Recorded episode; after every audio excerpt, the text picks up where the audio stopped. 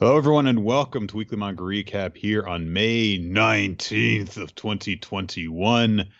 I am Nick, joined with Chris for Manga Discussion Time. Happy birthday, Nick!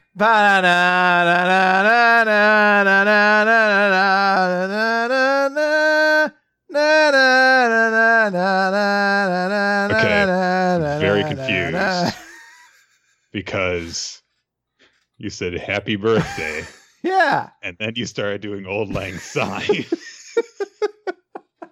I think uh, I think the old uh, the old happy birthday song's still trademarked. It's not, you say. Oh well. I just thought every song could be improved by adding auld lang syne to it. I mean, you can also wish me happy birthday, but it, it's not my birthday. It's not your birthday, Nick, No. but it's the collective we's birthday. Ah, okay. It's 10 years, Nick. Yeah, it took me a bit to figure out what you're talking about. It's Don't tell anyone that I'm bad at remembering dates. Uh, it is not exactly 10 years, but this is, I guess, the Mhm. first episode after we passed 10 years of doing weekly manga recap.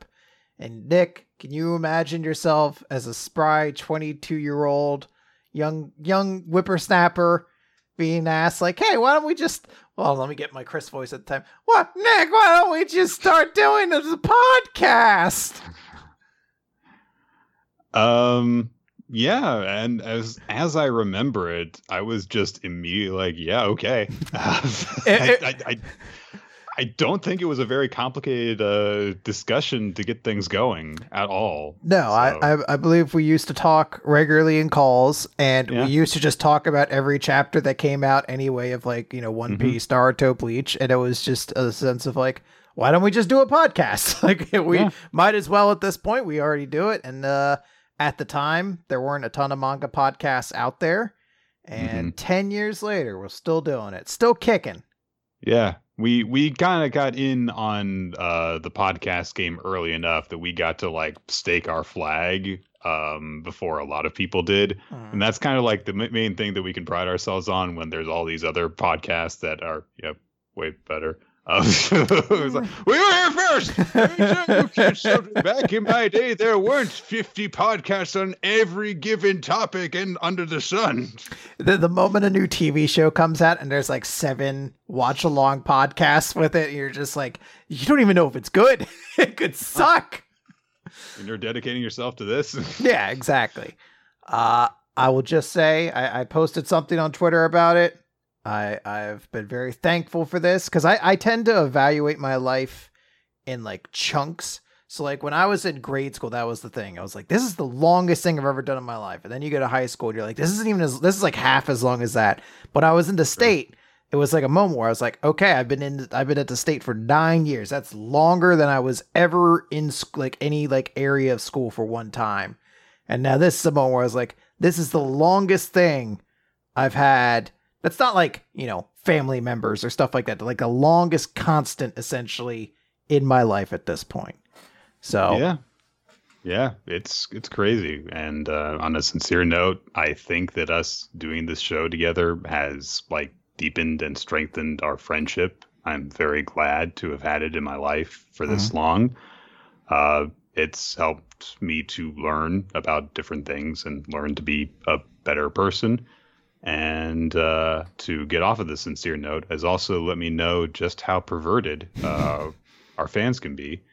Uh, but we love each and every one of you, yes. and uh, we're glad to have you as our wonderful community. Thank you for sticking with us for however long you have. We've had some people uh, chime in recently, like on, on Twitter and stuff like that, letting us know, oh, wow, yeah, I started listening to you guys, you know, as far back as like nine years ago, as recently as just a couple months ago. And uh, all of it means a lot to us to have you guys along uh, for the ride. And uh, we had a great little celebration with a few people we played Gartic Phone with on uh, this past weekend. Thanks, guys, for making me laugh Yeah. uh, during that. And yeah, There- I could honestly, to be to be fully honest with you, dude, like I didn't like imagine this going for as long as ten years, but at the same time, back then, if you had said it would happen for ten years, I'd be like, yeah, I could see that happening. and I could see it going on for another ten years at this point. I don't know if it will, but I could definitely see it happening. Yeah, I don't I don't want to you know knock on wood or anything like that, but uh, I, I will say that uh, it. I think listening to the podcast and thinking about the podcast in the scope of ten years is crazy because it went from being one thing to uh, at one point being something. Uh, and I, I you know, I, I think I, I've talked to you about it before, where I was just like, there was a period of time where I like just hated doing the podcast not because i hated the podcast or anything like that but just was in a low place in my life Mhm. and how often the podcast ended up completely changing things around for me. Like there's episodes i guarantee you could find them out there. They're not hidden where like the podcast starts and you're like hey i'm here with chris and i'm like whatever.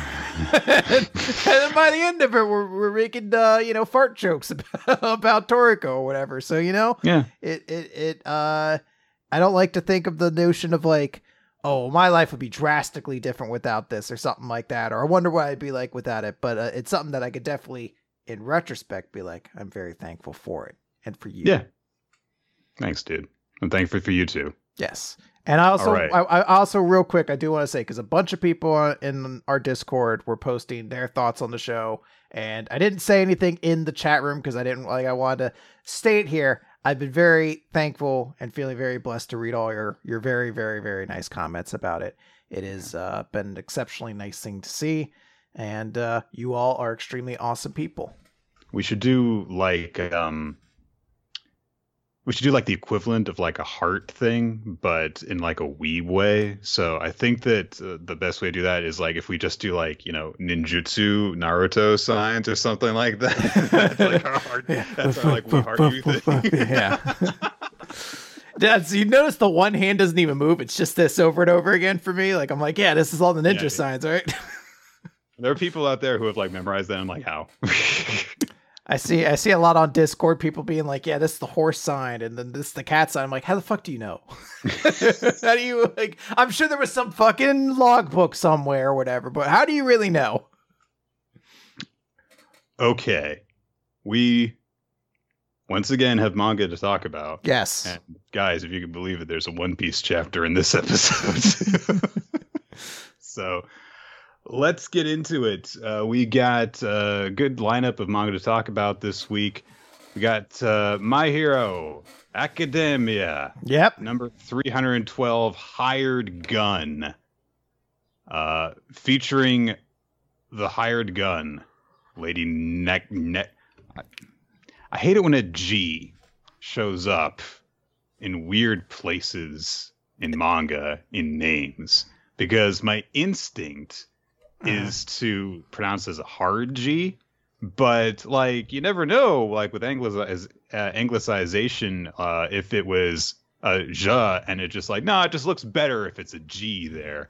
So Mm. I guess it's Lady Nagant or Nagant, but Najant also like it could be like Yeah, I mean, I feel like inevitably she's going to be Lady Mommy or something like that. It just feels like where we're kind of moving with that character. So, mommy gun. Yeah, gun Oh, that's a good. mommy gun's actually a good pun. Huh, didn't even think of that. So, um, we get a flashback to start this off. Last chapter, uh, this sniper assassin lady who can grow a gun from her from her the crook of her elbow uh, was shooting at Deku, shot his phone out of his hand. We get a flashback to get a brief uh, warning from Hawks to Deku saying, "By the way, this lady is dangerous. Uh, she used to be a hero, but uh, she uh, and she I actually worked with her. But uh, um, if she comes after you, drop everything and run." And uh, so Deku is too far away from the woman to actually see her, but he sees the bullet that she shot, which pierced through uh, his phone and embedded into the wall. And uh, he sees that it is made of pink and dark blue fibers, which was not something that I put together uh, last time. Apparently, while this woman's body is her gun and ammunition, her ammunition specifically is woven out of her hair. Uh, and we get more of an explanation for powers a little bit later. Deku starts Spider-Man thwip, thwipping his way between buildings to try and reposition. Um, he's worried about someone else being targeted by her while she's attacking him. Uh, but uh, so he's like, okay, I should retreat like Hawks told me. And Lady Nagant is like, yeah, you you can't run away from me. Fucking, you know, surrender to me. And uh, she fires a gun which curves around a building and it nearly pierces through Deku's solar plexus, but he, I guess, at the last second manages to grab around the ends of it. Uh, you know, like you do with bullets. Yep. hmm Um, and he says as he's sent flying backwards, but not pierced, because this is how bullets work. Uh, a howitzer shot is nothing compared to this, which is odd wording, I think, but all right. He was just thinking about that right now. He's just like a howitzer shot is nothing compared to this, and he has Yeah. that comparison. I assume he's been shot with howitzers a couple times, right? Well, one of so one of Bakugo's signature moves is called the howitzer. Is it called the howitzer shot? It's called like the howitzer smash or something like that. I can't remember maybe exactly what maybe it's called. maybe he's comparing it to that then, Maybe, but maybe he's just legitimately comparing it to an actual howitzer. or he's comparing it to Bakugo, and it's not really actually that much like nothing. He just felt like emasculating Bakugo in that moment. He's like, Bakugo's move sucks in comparison to this move. Friendship with Bakugo ended. yeah. Well, this is new edgy De- uh, Deku, so he, he he has some harsh thoughts that he has to express. yeah, if Bakugo tried to bully him now, he'd be like, "Shut the fuck up." it's like, oh, that's very hurtful of you. Not the language I want Deku to be using. no, it's bad. Also, very judgmental of, of Deku. Yeah. Shouldn't have said that. Sorry. Uh, so, um, I'm sorry. I feel bad about saying that word. so Won't do it again. No, no. So uh, we get more uh, words from uh, other heroes talking about how great Lady Nagant is and how much they want her to step on them or you know team up with them. Mhm. Yeah, that's it. Uh, so Snipe, who I think was among the like, you know, well, I thought about uh, putting putting this guy in the list of characters to make Chris guess, but I think that he would have remembered. You you would have been uh, incorrect. I did not know who this character. I thought this was the first time they showed up, and then I watched a TikTok that talked about the All Might exam or something like that, and they mentioned this character being there. I was like, huh, so he's a thing before. You. How much time did they have for TikToks? Uh, it's just like you know, it's just snip shots, snip snaps, snip snaps, snapshots. That's the word I was looking for. All right. yeah. Uh yes, so it's Snipe, a UA teacher who Shoji and Hagakure did their training against. I think. Sure. All right. so uh Snipe talks about like, yeah, I've got a quirk that lets my bullets hone in on anyone that I can see, but it has a set target distance that it works within. And she can basically do what my quirk does with skill alone. And because she's got specialized sniper rounds, she can do it from farther away, so I can't compete with her. so uh, and seemingly, this was like when Lady Nagant was like, I guess, new on the hero scene, which makes sense if she was someone who also worked with Hawks, who was also a newer hero. Um, and Snipe also goes into detail about how Nagant's quirk works. Her quirk is called Rifle, and she specifically twists her two toned hair together and then hardens it into ammo. And because she does it on the fly, she can specialize her bullets to any given scenario so she can have the bullets curve and move and go greater distances however she wants. Um so yeah, she's very dangerous. So uh and since Deck is a big old nerd, he has specifically watched this interview that Snipe did, and so he's thinking about it Uh, as he's trying to not die. I like how he's able to recall it so vividly too. I always sometimes forget how much of a nerd Deku is until these moments come around and you're like, good lord. Deku, could couldn't you just, you know, look at girl, look at pictures of girls that made you feel funny or something like that. Oh, the hero interviews made me feel okay. Hey, All right, that's valid. Fine. You know That's what? fine. That's fine. I'm proud of him. He should be able to do that. One day he'll meet a hero poster that uh, feels for him as strongly as he feels about it, and uh, yeah, One day he's gonna play Fire Emblem uh, Seven for the nineteenth time, and then he's gonna finish the game, put it down, and be like, "Sex is overrated," and then he's gonna start his next playthrough because that's that's what I did, Nick. Was it specifically Fire Emblem Seven? It's- yeah, it's the only good one. oh, do you want to get into three houses? No. Why? When I have a perfectly good Fire Emblem Seven sitting over there that I've never beaten on Hector Hard mode. Come on, god damn it! I want to be able to play the game the same way every single time. There's- difficulty spikes. There's levels to it, and also stupid support conversations I haven't unlocked yet. Fire Emblem games are very complicated, actually. so I sometimes think about how there was programmed into it the idea that to get certain supports, you need to have characters next to each other, but some characters had to be next to each other for like 300 turns. yeah, like you're like so there's no way I would ever do this except by finishing the map, not claiming the throne, and then just spamming end turns with these two fucking random ass characters standing next to each other. They're like, yeah, it's how this works. I don't what, what right, aren't you getting? doing- I've been doing this for three hours straight, and they are support level C. Yeah. I'm like Great. uh, Ooh, the plus ones. Renault, do you want to talk to fucking Nino yet? So, no? All right.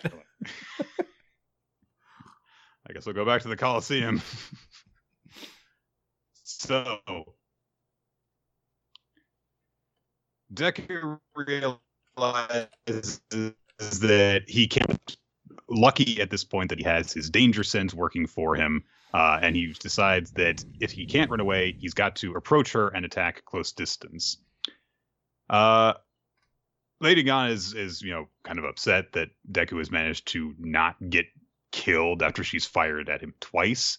Uh, Overhaul slumped in the corner behind her, starts talking about the boss, the uh, uh, Shie Hassaikai boss, and wanted to get to him, which uh, I believe that last we saw he was comatose, but I thought that he was might have been dead, but I guess he's just comatose. Yeah, he was comatose during the arc. I don't, and I don't think they ever established he died. So anyway, uh Nagant's like, yeah, yeah, yeah, yeah, yeah, talking to yourself about your whole character arc thing, blah, blah, blah, blah, blah. Um he she um kind of is like, okay, stay hidden, the target is coming this way, so don't let him see you. And uh then she thinks, maybe I should have ditched you after all. Flashback. And uh all for one, you know, approached Nagant and uh was like, I have a request for you specifically. And Nagant, of course, was like, why do I have to do something? You're just breaking everyone else out to just go do shit. Uh, Why and, don't uh, we do a Bane voice for him? I think we might have at one point. It's just he has the mask and everything. It feels like it would be very appropriate. Yeah. You know what's topical, Nick? In 2021? Yeah, and- the Bane Hey. impersonation from a six-year-old movie. Hey, if the Harley Quinn cartoon did it for its entire run, then why not? There So- you go. So Nagant po- points out, well, why the heck should I do this thing special? You just said that I had to go wild, so why do I get a homework assignment? Oh, you killed a fellow hero. You seek the downfall of hero society, but your dream will never be realized as long as that boy is around. Uh, to which Lady Nagant says, another one clinging to those phony hopes, huh? Which I believe she's referring to Deku as someone clinging to phony hopes, probably. Um, then uh, All for One observes that Overhaul is kind of hanging out with Nagant while going. I was like, oh, the boss, the boss, the boss. And so he said, oh, a friend of yours. So you can transform your arms, and he's got no arms. That sounds like synergy to me. Does it? Because it sounds like fucking anti synergy. Doesn't sound. Uh, do- I- I'm- are you proposing I rip my arms off to give to him? Uh, could you do that? That would be pretty cool of you. Listen, all of you people with a singular quirk confuse me. Why don't you just have multiple quirks? All right, that's that's me. That's a me thing. All right, I'm awesome. Everyone Everyone, sucks but me. Tell me how awesome I am. You're awesome, all for one. Yay! I rock. Um, Nagant says that the reason she's hanging out with Overhaul is because he's got some screws loose, and I thought he might come in handy somehow. Which, come on, lady, the arms. Don't say handy around him. Come on. He seems pretty far gone. I don't. I don't know if he's hearing things that are currently going on around him right now.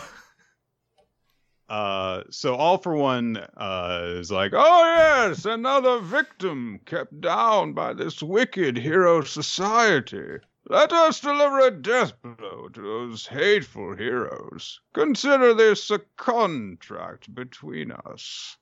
Take this as a deposit.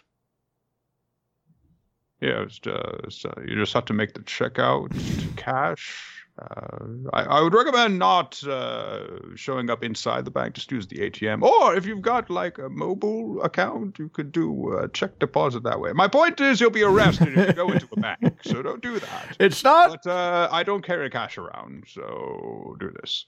But weirdly enough, I have a quirk that lets me shoot cash out of my mouth. he just starts I spending could it just out. play it this way, but uh, I don't want to. But one of my uh, other quirks is cheapskate, so I don't feel like it. you stole that from Gilbert Gottfried. How dare you? oh, the guy who played Iago. he did more than that. Ah, not that I know of. He also told the aristocrats joke a week after 9-11. God damn it. Uh, but All for One uh, has done something that, God, I don't know if it's actually been established that he's done this before in the present timeline, except specifically with Nomu.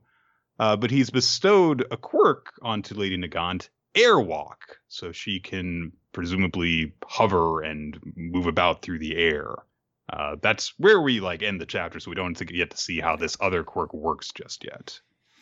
Uh, Shigaraki too, right? That's how he got all the quirks starting to Shigaraki. at Right. Too. Yes, in the same way as like the Nomu stuff worked. Oh, people are saying he did it for nine. Nick, come on. Movie characters too. A mistake. fine, fine. I'll do a much more a, a much more accurate blanket statement. Uh, we haven't seen all, all for one do this in the present timeline personally. He's just done it through all of the lab work stuff. So Okay. Well, there you go. Uh, Nine. so come on, he was on your list. You can't. You I can't even say he doesn't count. Like, yeah, back Uh, into a corner. so to this chapter, I will say uh, it was fun. Um, I don't.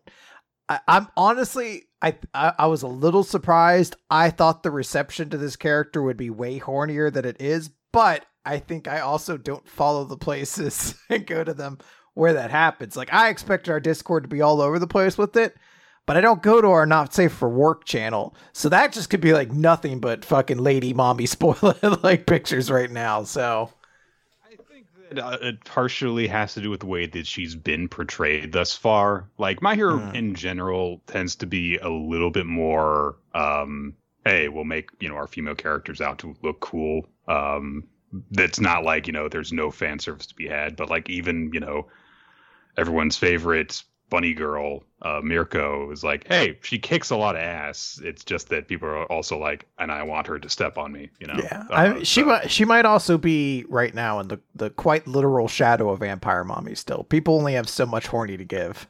Yeah, and uh, everyone's well because it you know it kind of like horniness like gives you tunnel vision. Yeah. So it's like, I can't think about anything else.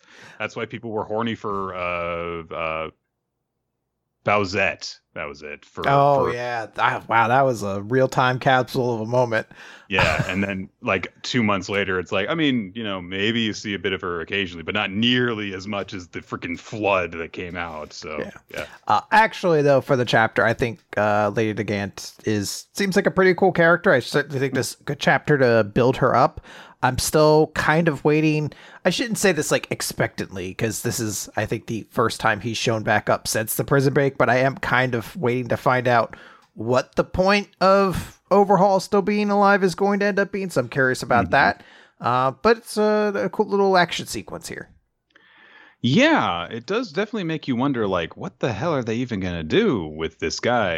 You know, he's he he a doesn't have his quirk anymore because it's channeled through his hands, which he doesn't have, and b uh he's definitely not himself currently. So he doesn't have all of the mental uh, faculties that also made him dangerous at the time. So what do you do Yeah. with him? Wow. But I do really like the, you know, building up this, you know, villain that Deku's got to take on that took place in this chapter, uh, making out, out the point of like, hey, she was this impressive before, and now she's got this other quirk. So what the hell is he gonna have to do to take her out? Yeah. All right. Well, we're gonna move right along, guys, and we are uh, shifting up the. I guess we should say sifting because it only came into the podcast last week. But uh, in case you're curious, we're gonna do Undead Unluck at this point in the podcast going forward. So we'll start My Hero, then Undead Unluck, and Mhm. then we'll do into the monthly series. So we're gonna move right into Undead Unluck, chapter sixty-three. Who I love so much, and Wouldn't uh, it be whom I love so much? uh no, because of untruth. Okay. You want it to be whom, but he is fond of you and has changed it, so you're doing the opposite. So you're he just no. uses it to win grammar argument. yeah, exactly. No, If- I'm, sure that I is before E, except after C is. A, no, I'm not. It's E before I. Okay, yeah, you win. You didn't make a split mistake. My mistake, Shen. yeah, if that was if if I had untruth, that's all I'd use it for is petty bull. I guess also dropping a family member off a cliff. That you have to have like a tragic way to discover it, but then after that, it's just pettiness. uh, so last time, uh, Andy, uh, and then more significantly, Shen, uh, were impaled by a gigantic staff. Uh, Andy, it's not so much of a big deal. He kind of comes back from that regularly. That's sort of his shtick. Shen is uh, significantly less on deck, uh, undead. So uh, This is uh Shen. This is what happens when you misuse your shadow dash. See, the Mm. taunt gives you damage resistance. So although you know the desire to like use it purely for repositioning or escape is there, you really got to be dashing through your opponents in order to get that. Because otherwise, you're not nearly as tanky as you think you are. This is a Shen from League of Legends reference. Oh yes, I've mained him for years. Okay. Do you still play it? Oh, Okay, I was gonna say. I I'm guess on you, one of I'm on- on one of my. uh, This is like the third of my I haven't played League in three in two or three years uh, breaks that I've taken from the game. So. hey, we all do that from time to time. Then you get a couple ARAM games in, and everything comes back Yep. back around. Um, so Fang is basically like, eh, what an idiot, like brother, like sister, far too soft. Uh, and Andy immediately comes in, and is just like, uh, you know, I'm not gonna let you do this. Uh, Fang's like, oh, I suppose you can't do that now, can you, undead? Uh, and Andy launches out like a, a attack. It looks like he shoots his fist just into the ground, but for a moment I thought he bounced his fist back up. I think I've been reading too much Black Cat where everything bounces. uh, and they just seem to have they have a little exchange, and Fang just launch like catches the bullet. He, so, uh, he he stops Andy, stops his attack. Fuko tries to shoot him, and he catches the bullet in his in between his toes, and that is an incredible amount of dexterity. And Especially because he was wearing a shoe before the bullet blew it off. So he did the Matt Riddle thing where you kick off your shoes and then tell a bunch of unfunny jokes. Yeah. For months. I was yeah, that's where we're gonna stop for that joke. um so he basically reiterates this whole thing of like despair makes the heart grow uh makes people stronger. I want I want you at your worst, basically. And we go over to Mui who's just like, oh god, he's dying, he's dying. And Shen Don't make her sad. Stop it. Well, Nick, it's okay because Shen uh, looks up and he sees his dead sister, which is usually a good sign when you've been fatally wounded. yeah, I mean, the first thing that I want to see when I when I uh, have a wound in the middle of my stomach is dead relatives appearing before me. That'll make me be like, oh, I'm doing great. Immediately, Shen's just like, "Are you an illusion?" She's like, "I don't know. Good to see you though." and uh, Shen has kind of reverted to a child, uh, you know, literally, and is just apologizing. I'm so sorry. I'm the one who killed you. I, I, I didn't mean to. I, I, if only I had never aimed to become strong back then. If I had never taught you that move, I ended up. And she hugs him and says, "When you taught me that move, I was so happy, big brother. You were always the one protecting me, and I figured with that." You wouldn't have to live your life solely for me anymore. And turns out I actually had quite a lot of talent. Fang used that pit, uh, used that to pit me against you, and as a result, he dropped the weaker one. He dropped me, and then that was the moment when you became a negator, right? So kind of affirming what we already kind of had an idea about that every He negator seems to get. Yeah. Shen didn't drop her. He accidentally forced her to let go. Yeah. Uh, Shen just, uh, you know, I wanted to apologize. I'm sorry I left you alone. Uh, and she's just like, now, you know what? You can't come with me right now because you know what? You still have people you need to protect, especially her. And uh, after you lost a Fang, you hungered to get stronger, all in order to avenge my death. And because of that, you walked a path similar to Fang's fighting, getting hurt, fighting, getting hurt. And in the end, you could only see others as either strong or weak. And that's when you met her. And we see like a montage of him fighting, and then uh, the first time we've ever seen him actually meet Mui, who had a little brother at the time, and it looks like uh, their house was just like ravaged by UMA. Like there's a whole bunch of, of just destruction around them. Uh, he says at first you you simply couldn't abandon them because they mirrored us so much, and then immediately the brother dies. like it's like the next panel of like, oh, but Yeah. little by And, little, uh, Mu- Mui's Mui's not a whole lot older when uh, she's you know over the grave. She's literally dressed in the exact same outfit, so presumably her bro died like immediately. Yeah. So, Yeah, he might have just died from the injuries. Uh, little by little, bit by bit, step by step, she helped to heal your heart. And we see a little little scene of her trying to straighten up uh, Shen's tie. go little uh little tip for anyone who ever wants Nick to go like, "Yay, I ship it." Have a girl straighten a guy's tie. Like seriously, I was just was like, "Oh, that's it. Oh, it's so cute. That's so what cute. that's what gets the Dokies uh, beaten for you. That's why I ship Dipper and Pacifica from Gravity Falls because she trains his bow tie in one scene. That's literally the Ah. only reason. Wow. All right, now we learned something about Nick. Uh his sister starts teasing him. She's like, "Ah, do you like Mui? What's it like to be in love?" And Shen it's, is it's very little sister. That's Yeah. nice. Yeah. And Shen is a fucking a tough guy. He's like, I don't deserve to be in love. Besides, I'm already he dead. likes her. Yeah. He likes her. and she's like, Nope, because you need to live and be happy for yourself and for me. Just like you always wish for my happiness, I'm wishing for yours too. And there's still a way left, so that means you can't give up. And sure, you know, she starts a ghost of Crispus Presiding away from the scene. Uh, truth is, I'd love to live with you again right this second, big brother, but I'll have to wait a little bit longer. So keep on being kind and cool. Keep being the big brother who I love so much. Aw. And then shit's like, ah, blood! ah! still have my gut. Still have all my intestines ripped out. and then he looks over to Mui and he says, ah, Mui, could you be a deer and kill me, please? So I'm not sure exactly. So I'm assuming that he's planning to somehow use his untruth to turn her trying to kill him into her saving his life. I presume. But There was also part of me that was just like, was just like, eh, no, I really want to die. Kill me, please. I want to go back and hang out with my sister. I was in horrible agony there. This is a great chapter. yeah, I Uh, think so. I I said not too long ago uh, where I was like, oh yeah, I, I love you know like kung fu uh, stories and stuff, and uh, then I got all the way caught up on Undead Unluck right when it happened that there was a kung fu story playing out about martial arts uh, and you know fighting to be the best and revenge and all that stuff. But this is also you know like the big thing that as often is the case with shonen stories about revenge, which is yeah, revenge isn't like the thing you should be trying to strive for. It should be, you know, trying to live beyond the thing that made you want to have revenge in the first place. Exactly. And uh, also, it's nice that we have. Um, so obviously, May teases the idea that like, oh, maybe she's just you know this thought that appears in Shen's head. But we did get the specific addition of an afterlife to uh, the universe of Undead Unluck. We haven't gotten that yet. I think We that's what, that's one of the rewards for this like Oh, sequence. okay. I believe is is UMA Ghost or something like that. I, I think I don't 100 percent remember. So she's probably just an illusion if those don't exist yet. But hmm.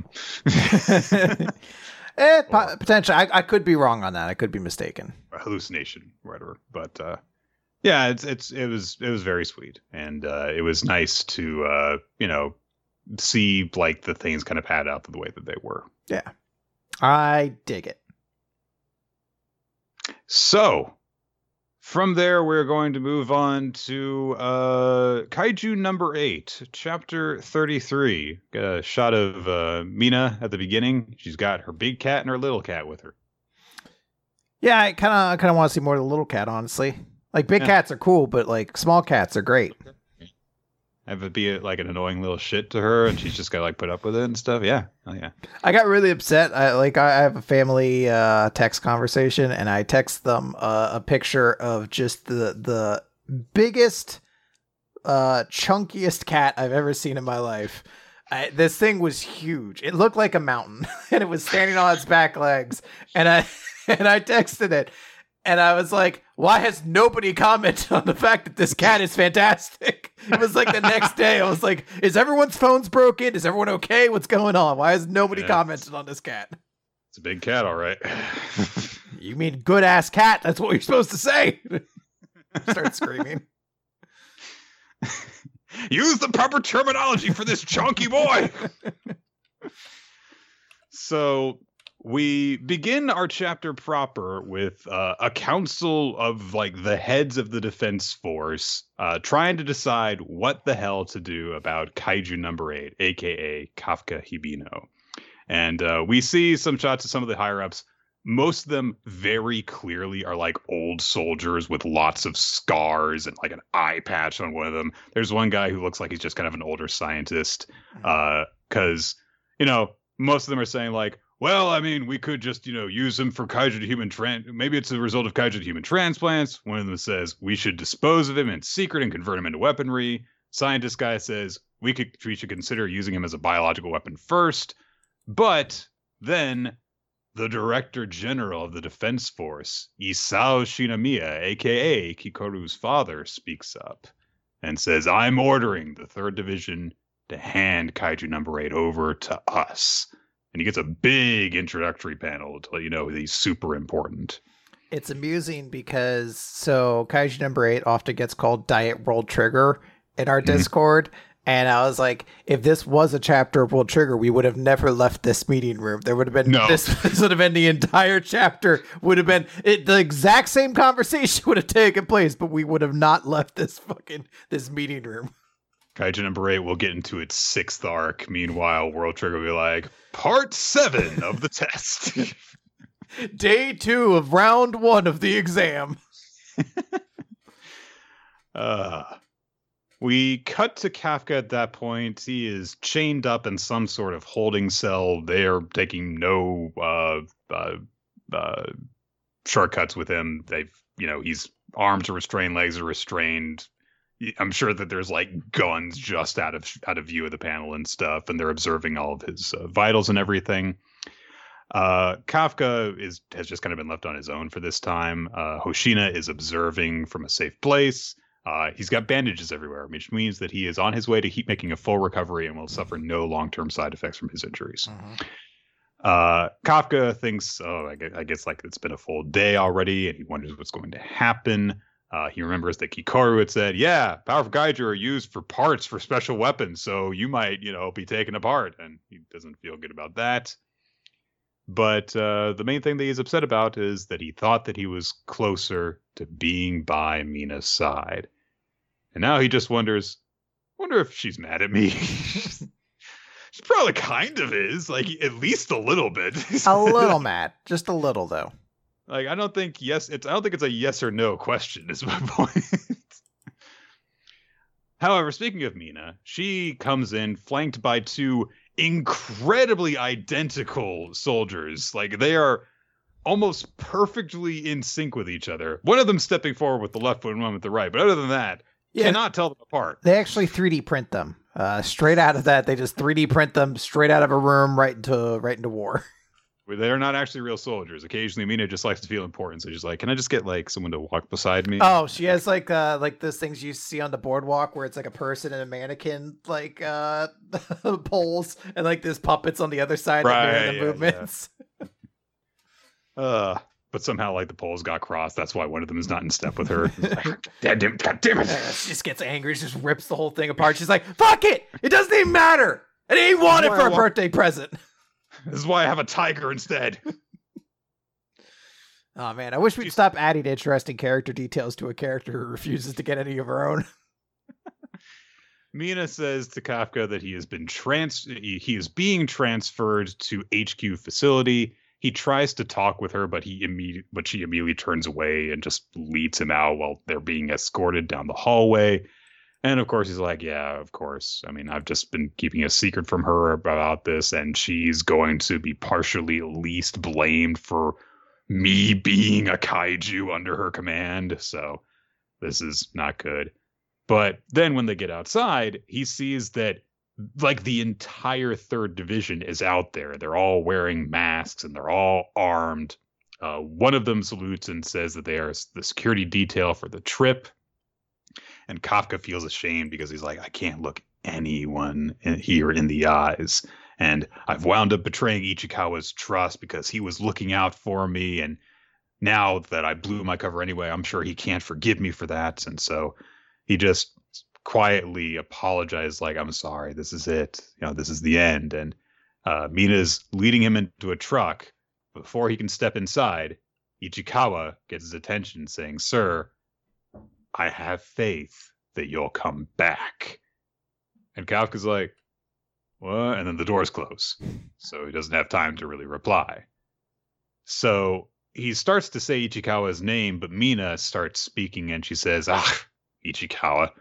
He's to get 50 push ups for his, for his outburst. When you dashed in to save the base without a moment's hesitation, I was shocked to see you as a kaiju, but I also thought, this is such a Kafka move. We have testimony and footage to vouch for you. If we can prove that you're human, there's a chance you can escape disposal. We're also going to report all of your deeds as an officer as well. In the third division, not a single person considers you a kaiju threat. And uh, then she, you know, starts going more into official mode. She's like, "All right, based on Article 13 of the regulations, we're transferring you to ensure safety." But Kafka interrupts her and and starts to tear up. He's like, "Can I still strive for your place by your side?" I mean, it's like, okay, come on, dude. Like, you're gonna die. Like, can you chill with that? But her face softens a tiny amount. Like her eyes are drawn differently, is what I should say. Like that's basically it. But she says, "Sure, I'll be waiting." And then he does start to cry we flash forward to where Kafka has been transferred to, and he's in a much more advanced holding facility uh, behind like 30 bulkheads, apparently, in a large room to contain him, with wires all hooked into the he's uh, chained to. But now he's got a much more determined expression on his face as we get the title for episode four Kaiju number eight captured.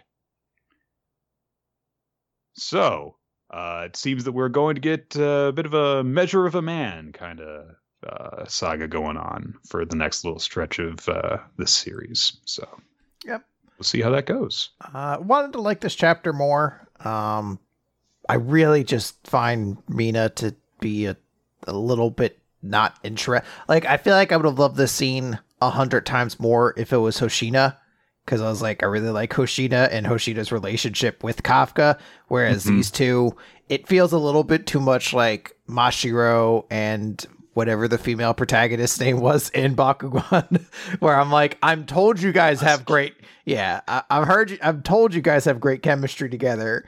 Uh, I've yet to see it though.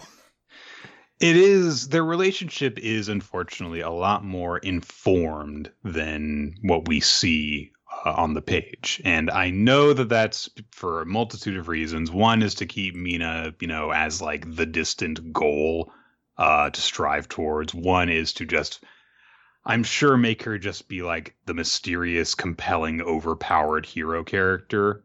Um, but it is a bit of an odd relationship to give that character because like a lot of times you know the, that character is like you know a mentor character like hey here's this person who has this teacher relationship with our main character and they don't really know a lot about them but we know that they're somehow powerful beyond all measure. Uh, you see that of course you know like uh, modern example right now is jujutsu kaisen uh, does that.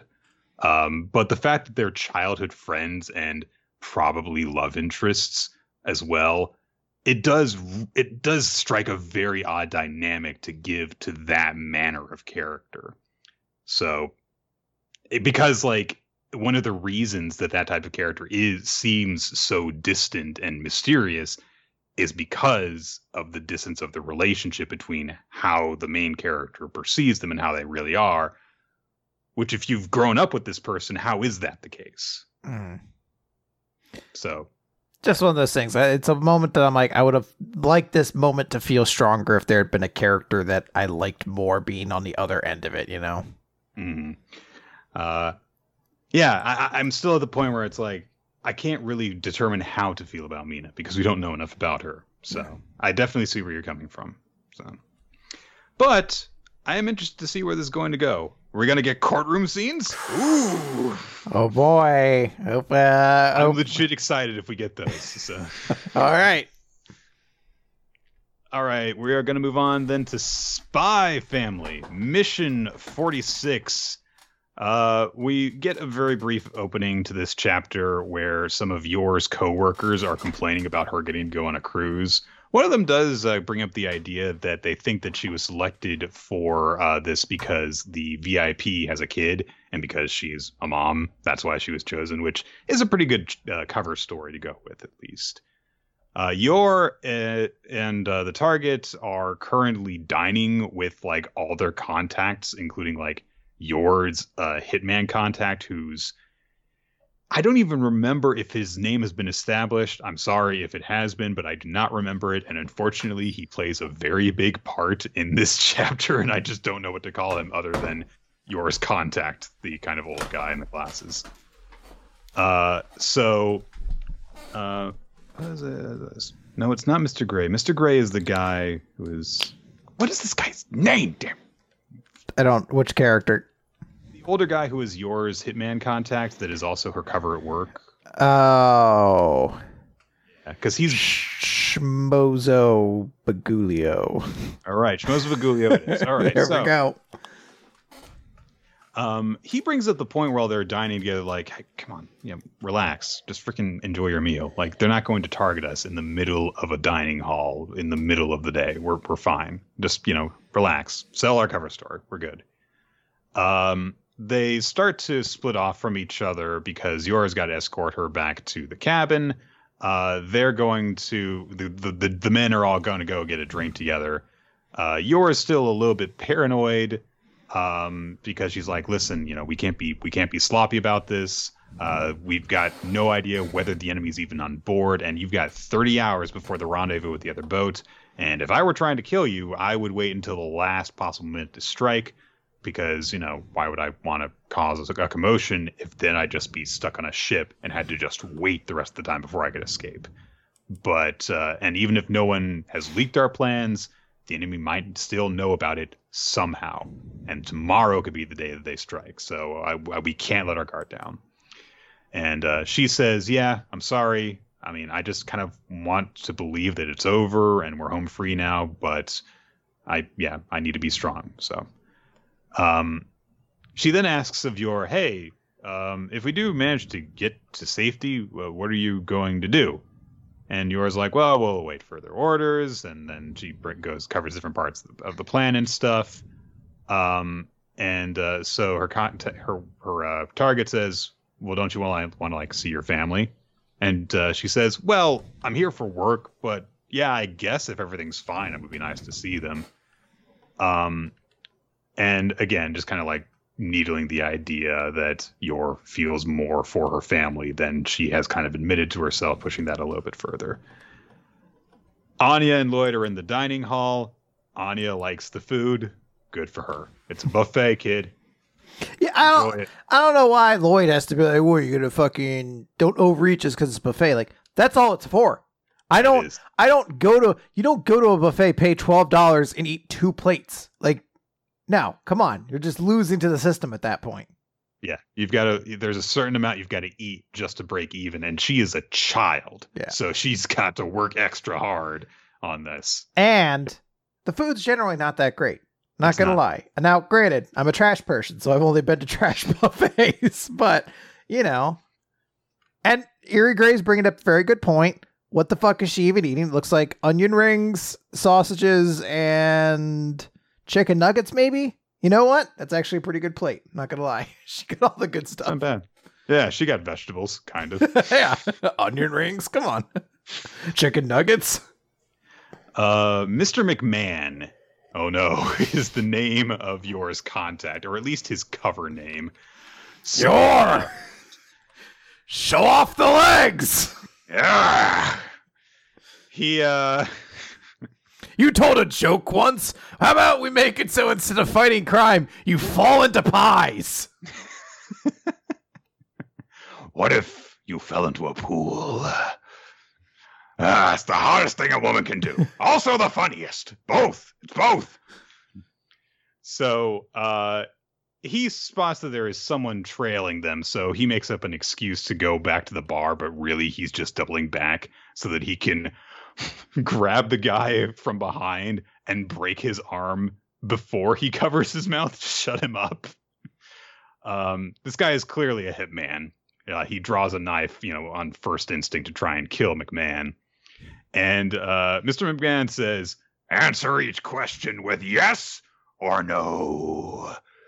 Am I the most jacked 65 year old man you've ever seen in your life? I thought you were in your 70s. Ah! Uh, so leap has... years don't count. and I've seen plenty of them.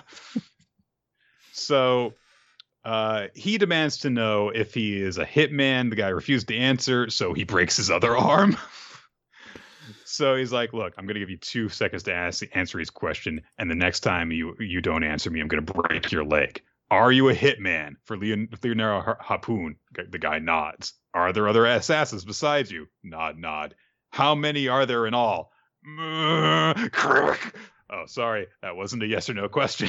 he literally, he literally says that. He's not fucking around with this dude. Uh, he demands to know how many members of, of this guy's team there are, and he says, We're not a team, and I have no idea how many there are. We're operating independently of each other because this is a race to see who can get the hit first. And an informant gave me a lead. That's why I was tailing you. Um, and then he starts to kind of mock him, like, "Yeah, the guy said that it that it was uh, in room eighty fifty three, and I guess the intel was right." oh, my other leg, my last limb. That's all I needed. Uh, well, at least he doesn't have any more limbs to break. Oh no, where are you taking me? Oh no, I can't swim with all my broken legs. so that guy's definitely dead, unless he. Yeah, you can swim with just your mouth. You just like blow really hard and go. You know, just dolphin kick your way to freedom. So McMahon catches up with the group, but he grabs Mr. Gray, uh, who is the person who is quote unquote Shotty's husband. And uh, he immediately starts rushing off with him. He's like, "Oh, I guess you need to go to the bathroom. Come on, let's go, let's go, let's go." Um, so he warns them, like, "Look, there are people on board the ship, and they already know her cabin number and her alias. How is this possible? Who could have leaked? All right. Um, did you have any contact with the outside world at all.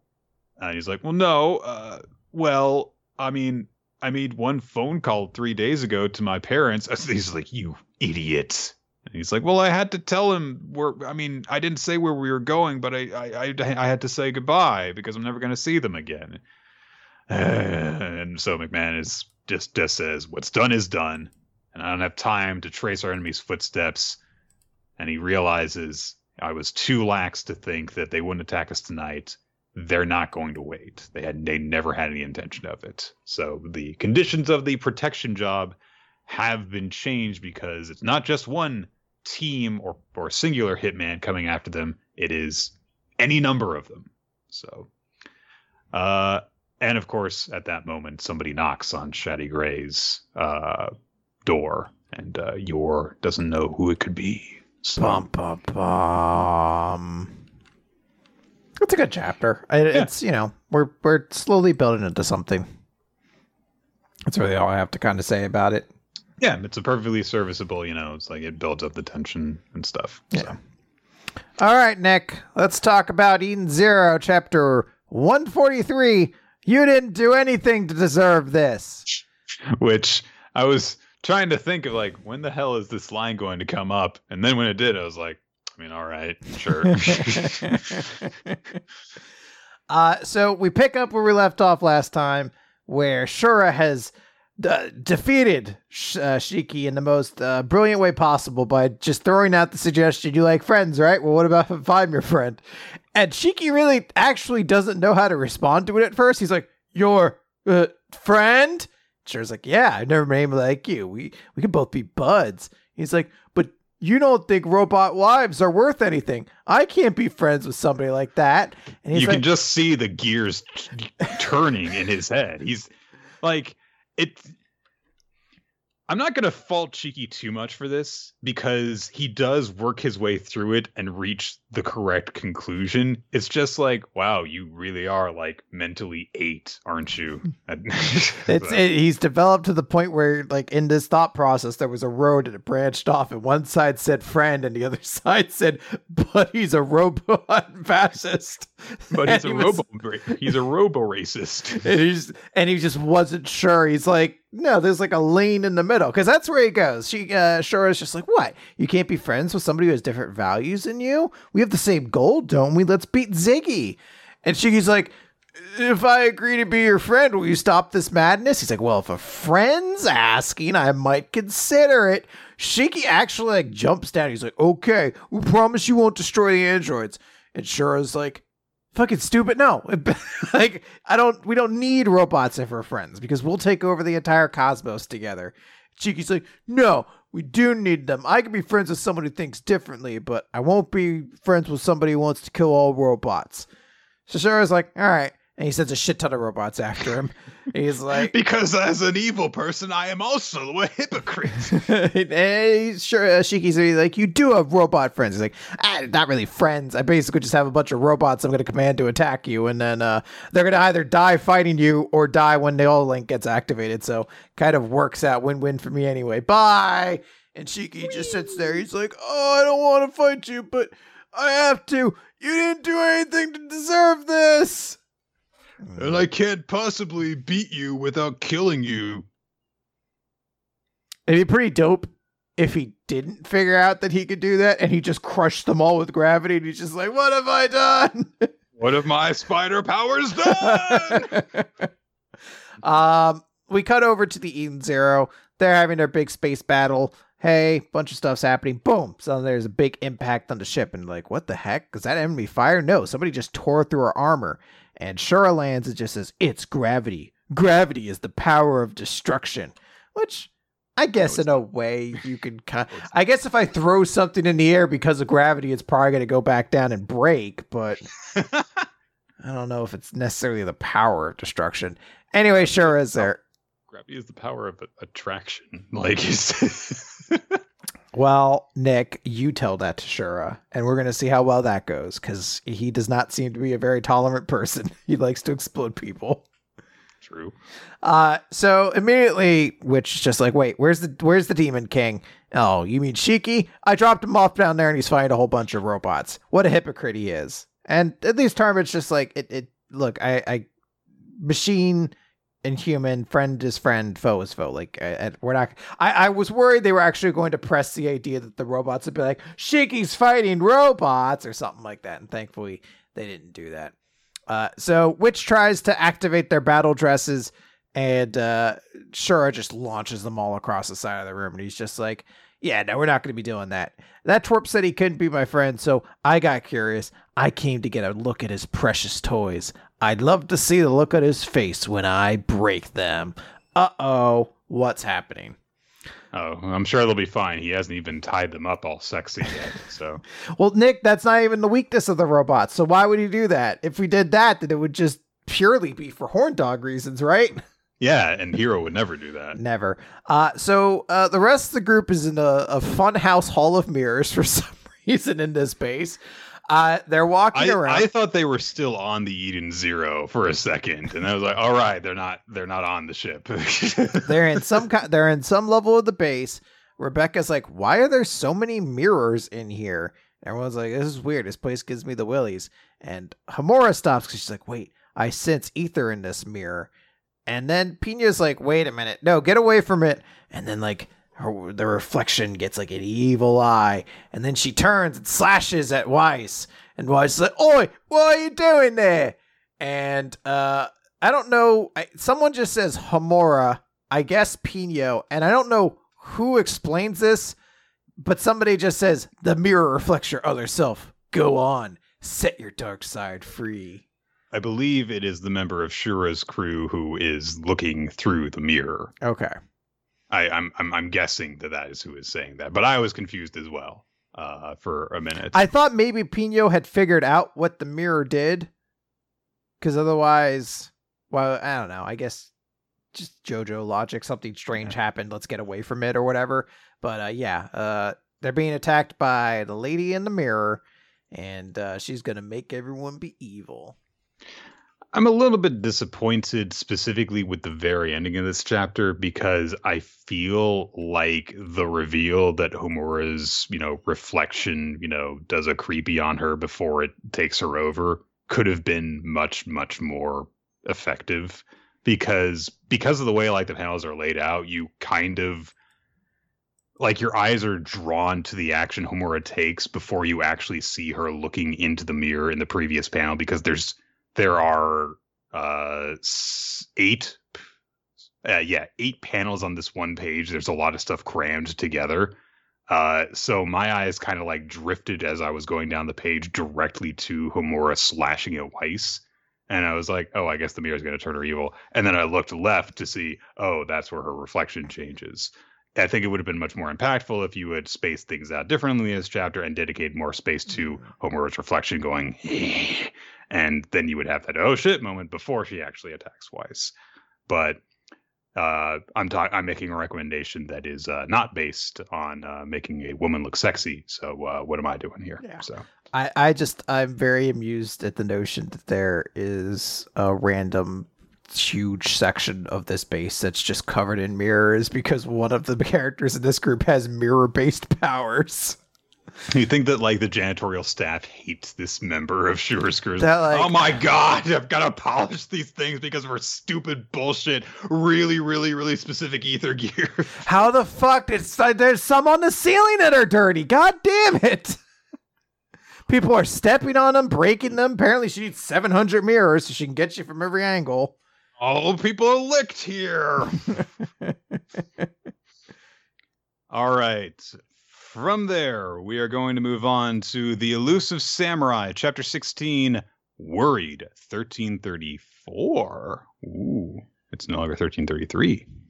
So, um, it is winter uh, in uh, The Elusive Samurai. So, uh, uh, Tokiyuki and friends come across uh, Lake Suwa, which is now frozen over.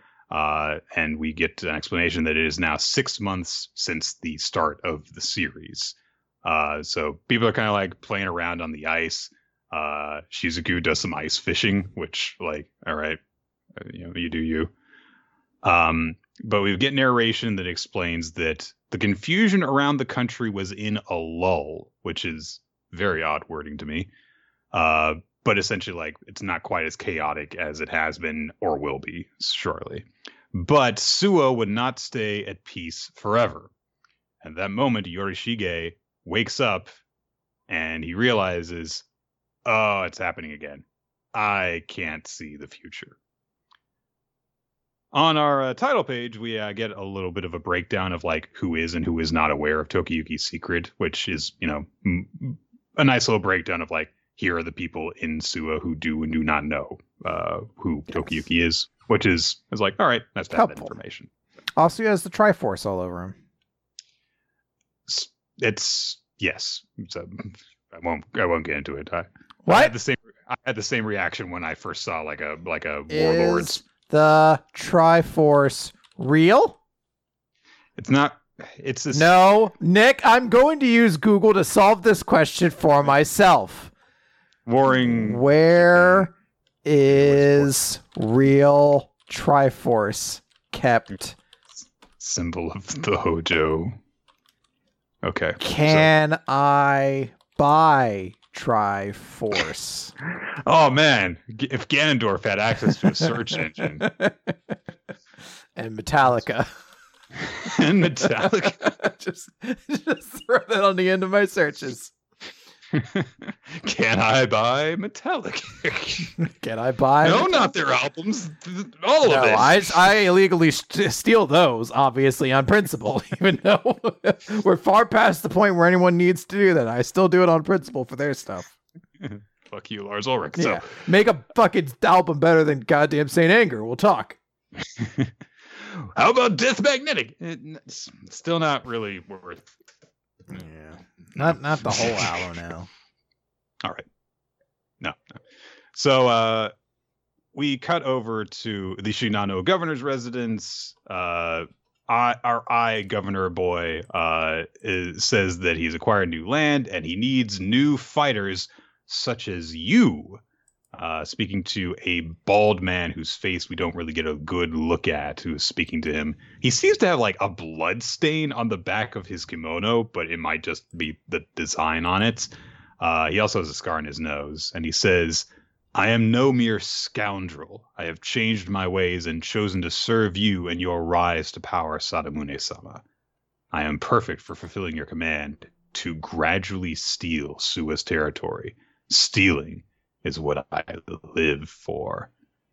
Um, so immediately, Ichikawa is like, Can you trust this guy? I mean, he strikes me as more of a thief than a warrior which because we just had the whole story arc with Genba made me go like is this the is he related to Genba somehow I thought that guy was dead but I don't know so but uh Sadamune says that he needs more strong fighters and he says if I obey the warrior's code I will not survive these violent times thinking about how he's been made to look a fool uh twice recently because of Tokiyuki and Genba. so we see a council of the priests in the Suwa territory. Uh, they're saying that Sadamune is making threatening moves, uh, and so they need to send someone to investigate.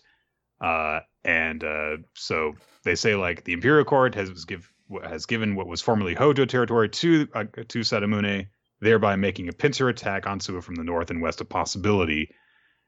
Yorishige, however, is distracted because he doesn't have his foresight ability, and he's like, "Yeah, occasionally I just kind of lose the ability, so I hope nothing bad happens right now." And at that moment, Tokiyuki says, "Yeah, me and the elusive warriors can go and scout this out." and Yorishige's like, "No, I can't tell if anything bad will happen." no. So, but all the priests are like, "Oh, young lord, you're so brave! Yes, yes." So, and Yorishige is the only one like, "Oh, it's dangerous. I don't know about this." So, but Tokiyuki, unfortunately, has had this guy talking to him and for six months, saying like, "Oh, you'll be great. You'll learn to be a good re- leader and stuff." It's like, yeah, but I can't tell what hap- will happen now, and I can't say that. I- so don't go I- anywhere. I do. I am kind of enchanted by this character turn of like, well, I can't see it, so don't do anything. I only do hundred percent success rate missions. That's why I always play with cheat codes. I always get really, really upset if I attack with a 95% hit chance. Tackle never hits when it's a 95% hit chance. Uh, You know what? It makes up a good fucking point. Yeah. I fucking I hate attacking with tackle too. so, but everyone's like, "Oh, this is a great idea, though," you know. And uh, I mean, Tokiyuki's perfect for this. Kojiro and Ayako have experience with reconnaissance, and Tokiyuki is so courteous, and that'll help put people at ease when when he comes across them. Yeah, let them go, Yorishige. He's like, but bandits could kill him. Like, a bear could eat them. just chomp right down. Um, but Kojiro and Ayako are like, we'll fight off anyone who comes across us. They're pretty confident in themselves. Um, and Tokiyuki's like, if anything bad happens, we can run away. And Yori- Yorishige is still like, no, you could eat a slug, par- get a parasite, and die, or you might, or you might turn into a certain character who saw mermaids once and nearly died from a blood from a nosebleed. Sanji. That's the only thing I could think of. Yeah. I saw you suggested he would die of a nosebleed. But Tokiyuki's like, I don't get this. Like, you're always sending me on dangerous assignments. So they're just like, come on, like, can me just go? And Yorishige's still the only one objecting. And Tokiyuki's like, no, I'm going. I'm going. So uh, the elusive warriors go off to prepare. They don't think that they need to prepare too much. Uh, Genba's like, we should take more money. Um, but uh, then, uh, however, as they're about to leave, Shizuku's bringing up the point of like, yeah, so the shrine can't afford a whole lot of rice right now. And then they happen to see that Yorishige has piled up a massive cart for them, uh, for them to take on their journey, just with like every feasible supply they could use on the on the trip. Um, and they're just like, "What what the hell is wrong with you?" And Yorishige's like, I want him to make sure that he doesn't starve to death on this trip that'll take like a week maybe. so he's uh not doing so good. Um everyone changes into their winter wear, which is very similar to their summer wear, but they've got sleeves under their uh, kimonos now. Yep. Couldn't really tell a whole lot. It's winter wear, Nick. It's very winter cool. wear. Remember, like how in My Hero Academia, it was you know, everyone was like, "Look at how our costumes changed," and this is like, I mean, I haven't really gotten used to their costumes to this point, so I'll take your word for it that they changed. You want to know what fucks with me? Uh, Every so often, I forget. I, I like. I don't know why, but I like. Remember how everyone wore the same outfit during the the school f- uh, festival arc and everything like that. I just assumed Todoroki really liked that, and he just wore it all the time. Like I always forget that's not actually his costume because it looks I fucking identical to me. very similar. Yes, they're very slightly different shades of blue, and the patterns are slightly different. Yeah, it took me a while to get used to that too. Yeah. Also, he he his hero costume was different before because it was like a, a very plain uh, style suit, and then it changed. So maybe he did just really like the summer festival thing. It was like, Maybe yeah, I'll just wear did. stuff like this all the I time. was like, I mean, he didn't win, but I guess he did get what second, so that's pretty good. Yeah. Todoroki costume Um, and Metallica. just gonna search for it every time. I shouldn't be just reusing this Aqua Teen Hunger Force joke over and over again, but it's a great joke. All right. Uh, so Yorishige is still paranoid up until the very moment that they finally leave. But Tokiyuki just kind of reacts to this, being like, you know, the fact that he's worried about me makes me glad. You know, makes it makes me re- know that he cares about me. Uh, they make it out to a village in another part of Suwa. Shizuku kind of starts briefing them on their plans, like, okay, this is the edge of the frontier. We don't know a whole lot about this area, so we're going to gather uh, information as servants of the shrine. Uh, and then as she's briefing them over it, uh, suddenly Kojiro and Ayako notice something. They spin around, push Tokiyuki out of the way, and deflect um, swords, I guess.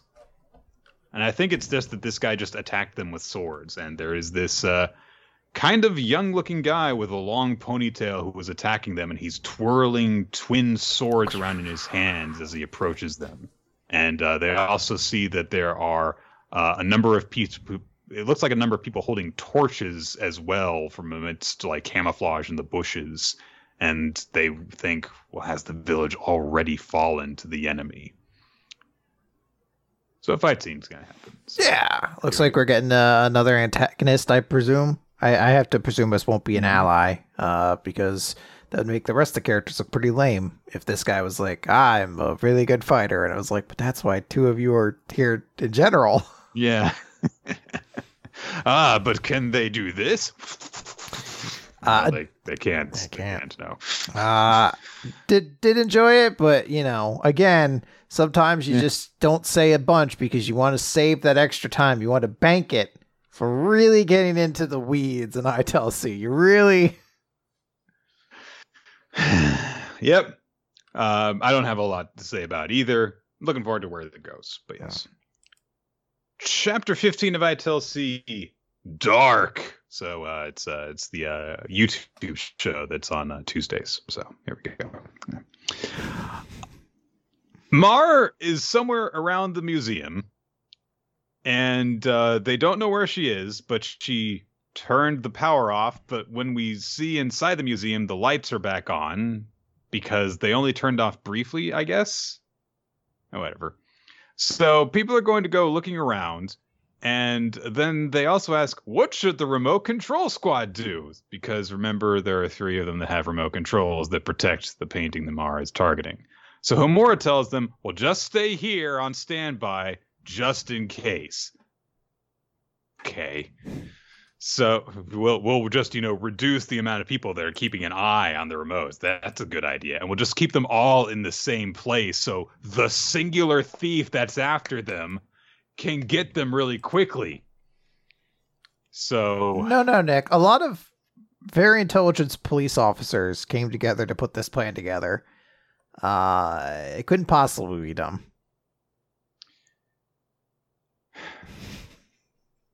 Like I understand wanting to leave people behind, like around the thing that they're protecting, but why would you leave the people with the key there?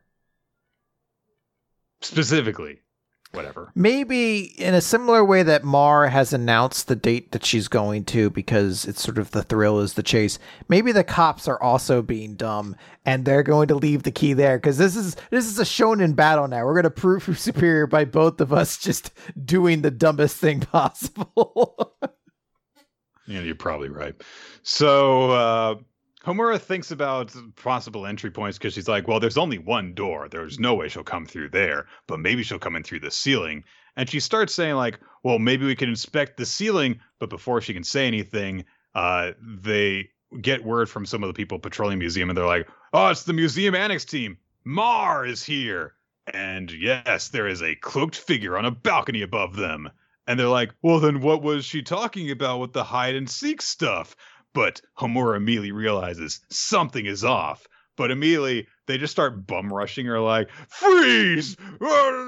But Mar runs away from them and, like, repels out of a window on a rope. And they're like, oh no, they, they're outside. But Homura is like, Chief, it's a trap, I'm sure. We need backup to this room. But then Oh, Mar hits a button on her on her phone, and phew, the power goes out, and the lights are off inside the room. Um, and then uh, the chief's wife uh, is just like, "Huh, yeah, I wonder what's going to happen now." And the chief says, "For being my wife, you sure are unconcerned." You know, the way you talk to your wife. mm-hmm. Mm-hmm. Anyway, Mar appears behind. Nick, it's funny because they're unhappy.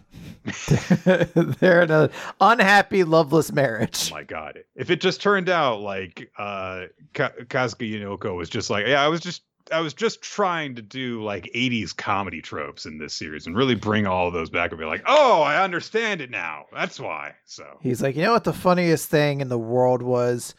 All the Norm, all the jokes Norm made about his wife, uh, Vera, and I thought, you know, there's a big issue with it.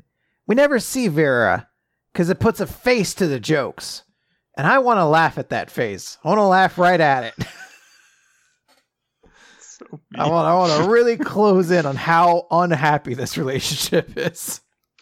Oh god. So Mar So okay, to explain, the chief's wife is using her cell phone light making her the smartest person in this room because no one else has any light sources with them. And so she beckons the chief over to her, but then Mar seemingly appears directly behind her and goes, Let the show begin. But then ve- when they look, she's gone. And then Homura's like, Oh, I should get a flashlight out. She's got the flashlight out, but they're like, Oh, I heard a woman's voice, but where is she? Well, and Homura's like, Mar is in this room. And Mar's go- mocking them, saying, Try to find me in my radiant glory. And Homura's like, It's a trap. Point gun. I'll fire into the darkness. Uh, but Mara's not there. And she keeps on being like, I'm over here, over here, over here. If you don't do me the courtesy of finding me, the phantom thief Mar can't exist. If a thief breaks into a museum and nobody sees them, were they ever really there?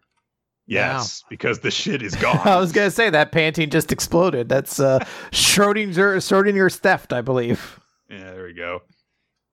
So Homura is scared, I guess, by this unarmed woman who doesn't actually want to hurt anyone. She just wants to steal a painting. So she's like, "Oh, everyone, gather in the center." Ugh." Which is got- a bad sign when we've established this character has the trait where they sometimes just fire their gun randomly. Yes.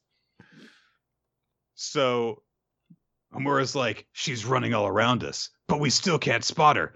This feels so off. It's as if we're surrounded. And she gets this visual of like an entire chorus of Mars appearing behind her, going, Find me. I'm over here. I'm over here. I'm over here.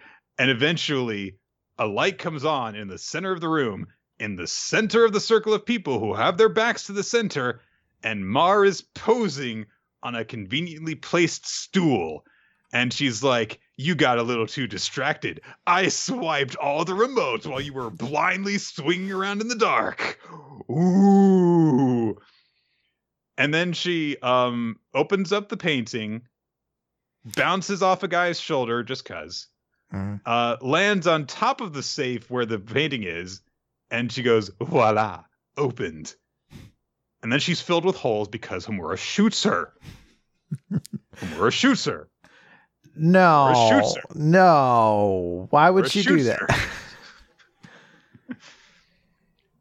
so the chief's wife is like, oh, wow, she's beautiful because uh, everyone but Homura is gay for this girl. But you know what? Okay. You know, so Mar says, wait, get me from this angle.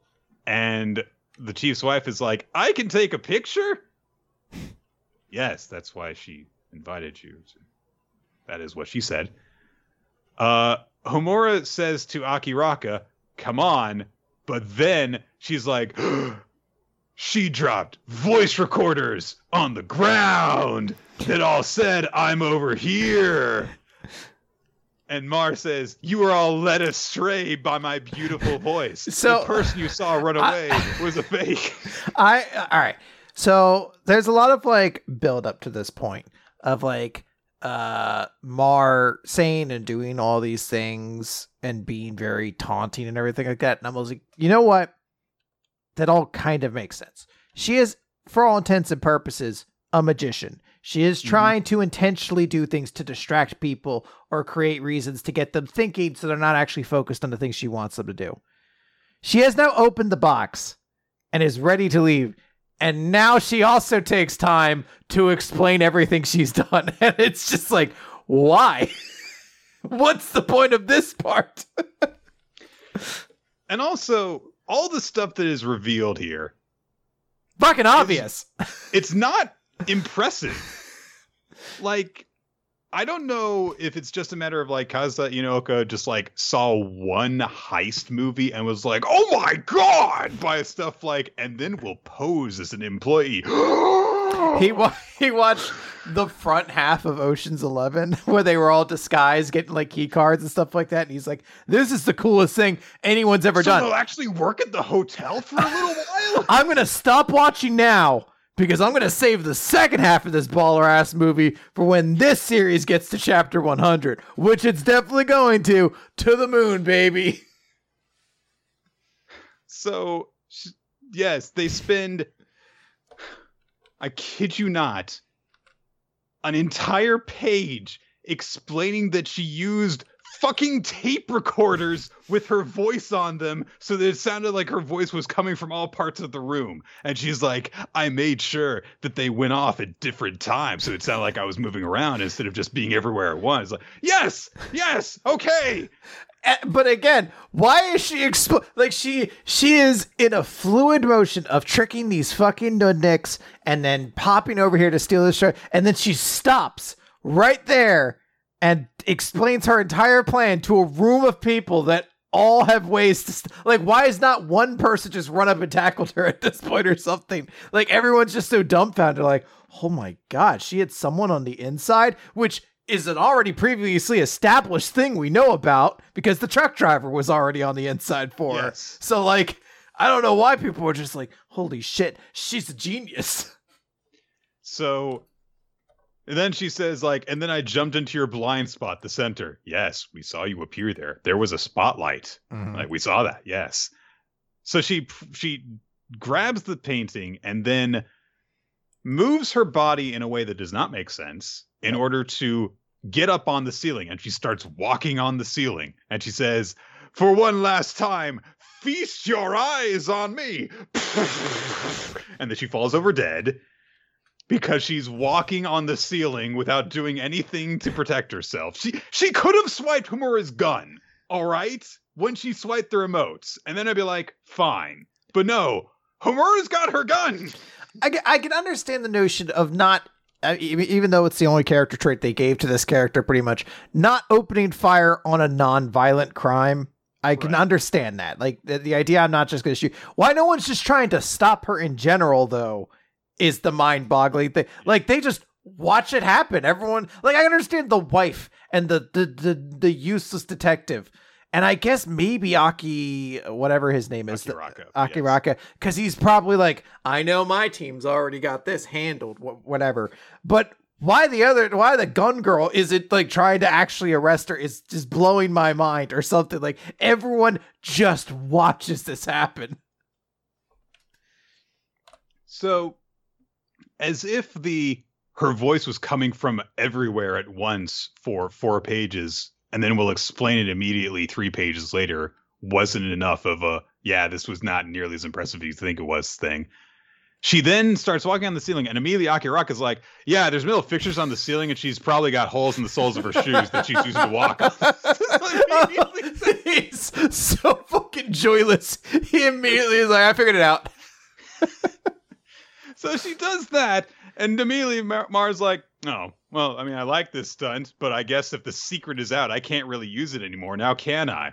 It's like, I mean, you can still if it's useful to you, but you're not getting it away any faster. In fact, walking on the probably slowing down. Your I was gonna say, I forgot she actually walks across the ceiling in that way, which is gotta be so fucking difficult to like unhook your shoe, make the walking motion, hook it back in. Like I guess you could. It's a manga. Let's say they do the craziest thing forever, but it's still like why couldn't she just cartwheel across the ceiling into the grate or whatever, or just shot straight up to where the grate is and left that way?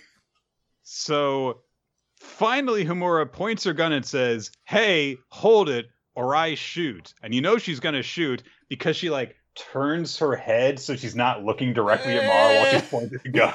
boom, boom, boom. so Mar sets off a flashbang, which probably should have just been like the one thing she would have needed to get in and grab everything and get the painting. And she escapes back through the vent and immediately everyone's like on the on also.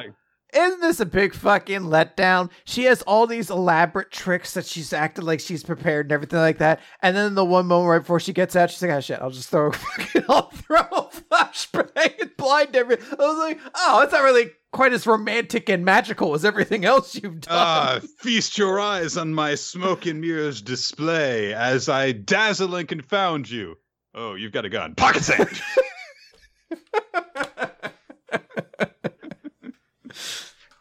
Uh, so she's escaping through the conveniently giant air conditioning vents. Um, and uh, then we suddenly cut away to a phone that's saying, okay, you're up next. Come pick me up.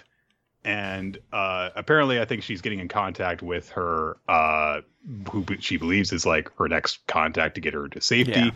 But we see that Ms. Aoi has received the text message from her spot on the roof, and she says, "I'm on my way now." So Just Oh, cra- just crashes a helicopter into the ceiling of the museum. it seems. Aoi is one step ahead of this masterful, unbelievable heist plan that had the most basic ass tricks involved. Uh, I swear to God, if it turns out the twist is. I- is Aoi just goes like, "Yeah, I posed as like a random mercenary you could hire so that you would tell me your whole escape plan so that I could capture you instead," uh, then I'll be like, "All right, yeah, sounds about right." So uh, this was, um, God, It's just dumb. Like that's the only Bad. thing I can really say. It was just a very dumb chapter. Um, but hey, you know we're probably not going to be getting too many of these, so uh, you know we'll enjoy it.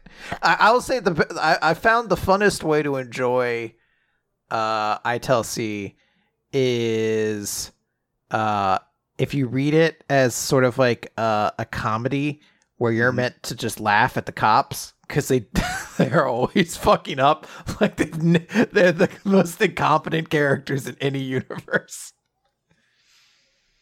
Yeah, yeah. I guess that's probably a big part of the draw. I mean, like they have definitely made every cop that we've seen pretty much out to be a complete and total joke. The only one who wasn't uh, died horribly and tragically in his brother's arms. he wasn't a great cop either though No, I mean in terms of like was not made out to be a complete and utter joke. oh okay yeah yeah, I, yeah. Well, no, wait. He had a comical thing too. He loved sugar. um yeah too silly Damn. too silly He had to go. yeah that's why he had to die His joke was too silly. You know, it's not like you know. Uh, Yabuki you know, messaged him and he was just like, "We can't have two characters that really like sweets in this in this this magazine." And then Candy Flurry came in and he just read like looked at the first chapter. He's like, "What the fuck is this shit? Get That's me!" it. I need more fan service. I can't be the sweet series anymore. Get me Mr. Chump on the line, like, Gar, yes, what's going on there, Yabuki? I want to let you know right now, I'm to put the fucking raunchiest fan service in there until you cancel any other fucking series that has people eating candy in it. Uh, well, we do primarily sell to horny 12 year olds, so, uh, all right. okay. Magu-chan God of Destruction, Chapter 43, The Day of Extinguishing Light, featuring, um, a child's wallpaper pattern. Yeah. I so really cool designs.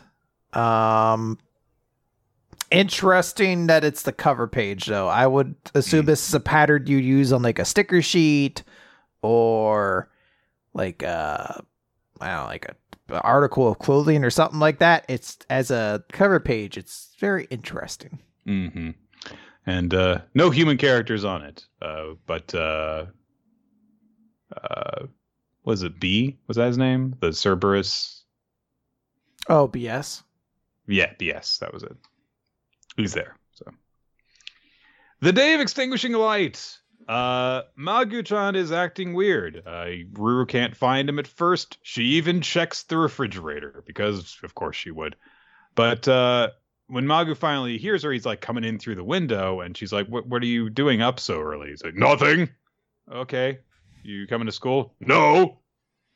All right. Well, we're out of natto, so you're gonna have to wait until I, you know, get back in in order to eat. It was like, "It is all right. I shall not require offerings today." And immediately Rue is like, "Did you go and eat something when I wasn't looking? Where have you been?" And Magu says, "I have nothing to tell you. Try no more, foolish lowly human." He just kind of completely blows her off. So Haru is upset by this, and she's also thinking, you know, Magu's not acting like himself. What's going on? So she goes to school. She talks to Ren about it, And Ren's like, I don't know, maybe he's in a rebellious phase because they still think of all of the, you know, chaos being gods as like children, which given the way they act is understandable. Um so uh they're they're just kind of like, you know, being like, God, you know, Ren basically says, Hey, don't worry about it. You're a third year. You shouldn't have to worry about child rearing. Besides, he's always been a rebellious, evil god. so I mean when you put it that way. But he does bring up that he did see uh, Magu. Uh, apparently, or rather, he says, "I think that he was at my place because Naputaku was complaining about him when I got home." So they're wondering what the hell is going on. And uh, Ruru ca- catches up with her friends and says, "Yeah, he was at my house recently too." Uh, and uh, so uh, they established like, yeah, he got like some paper stuff and and and like party poppers. So maybe there's some sort of like ceremony going that they're trying to conduct. Uh, eventually, Izuma overhears this, but he says, "I can't say anything," because he's like that. Mhm. Um, eventually, Ruru comes across Magu as he's wandering down the street, and so he's she's wondering like, what's what's he doing here? If you needed something, he should have just you know come with me. So she tails after him and uh, follows him to the bar that uh, Ruru and the other Chaos Gods went to hang out at that one time. Um, and so they do. He, she wonders briefly, like, like if uh, Magu is somehow getting into um, how do I phrase this? Yeah. So Yep. Tell me. There is a thing in Japan and some certain other cultures where you are paid to keep clientele company. And it's not necessarily a sex thing, but it can be. Mhm. So, Would so that's what they she thinks Magu's up to. would they hang around? Because I'm not interested in the sex thing, but would they hang around with me while I play Fire Emblem Seven and commentate I'm what's sure happening? they would be perfectly happy to. Okay, I'm not going to pay them. I have no money. I've spent all my money on Fire Emblem no Seven. problem. I already own it, but I Listen, keep buying it. is expensive enough as it is. Yeah. uh, so, however, uh, she then sees Magu walking out, and he is like in his "I am a human" disguise. Uh, while he's been in there, he goes walking around the street, and uh, he comes across the two students that he uh, threatened before. And he says, So we meet again, lowly humans. And they reply with, What's up? Because it's 2000 again. Didn't you get the memo? Uh, but he says he wants to be shown around the establishment that he's joined them at. And he proceeds to like play games with them. He does like Dance Dance Revolution with them and stuff. Uh, and uh, so Mag is like, oh my gosh, I thought he was just going through rebellious phase but actually, Magu has turned to delinquency. uh, a cop eventually comes by and is like, middle school kids aren't allowed here after 6 p.m., which I guess is a thing. So, uh, so they run away from the cops. Uh, and uh, so Ruru realizes, like, man, I don't know anything about Magu. What's happened to him? He's getting in all sorts of trouble now. So she goes home. She's preparing to dine by herself. But then Magu comes in through the door. And she's like, Where have you been, Magu-chan? What were you doing? Magu turns back to look at her. And he says, I have nothing to say to you. And so Ruru's upset because her son is, uh, you know, not talking to her anymore. And, and uh, so, but when she goes to bed, she also thinks about her parents and holding their hands and stuff. And then she starts to cry, which is like, okay, this is unnecessary twisting of the knife. Stop this. Stop making her sad. Yeah. But she wakes up in the middle of the night, uh, and she hears rustling outside, and she spots Magu-chan. He's got a candle on his head that's lit as he's walking down the down the street, and so Rue quietly trails after him. She's like, "What's going on? Where is he going?" And uh, she thinks about the possibility that may- maybe he's really going to go and join with Scar, and then she thinks about uh, her dad dying uh, and her wanting him not to go, which, okay, thank you for that. That's nice. Uh, but she follows Magu all the way out into the woods and to a cave. And she's, she's like, oh, maybe there's some sort of a ritual that's being conducted here. And she follows him and she sees a door in the cave. She opens up the door and she spots Magu with uh, Uneris and Naputaku. And they've basically set up a cake made, of course, by Naputaku. And they're decorating it and putting candles on it.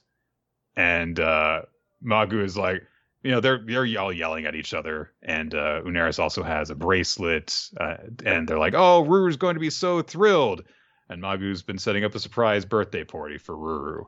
Uh, but uh, of course, she showed up early for it, so they're caught off guard. They've got like even a little banner that says "Happy Birthday," and uh, he says, "According to the Book of the Destruction Disciples' Blood Oaths, the date of your birth is coming up." The elderly woman at the tavern said that to celebrate one's natal day, a clandestine ceremony is held, so I carried out the preparations in secret. Now be surprised and delighted, my disciple, for I have personally celebrated your day of birth. That is a very great moment. I have celebrated your day of birth. Be glad. and Ruru is crying, and so immediately Magu is like, "Why do you grieve?" but of course, he's she's crying tears of happiness and relief, and she's like, "I thought I lost you, Magu-chan." But of course, Magu is completely confused by this, he says, "What do you mean? Until I achieve my full resurrection, you shall be with me." And she takes his hand, and then she grabs him and hugs him, and she's like, "Yeah, next year and the year after that, from now on, stay with me forever."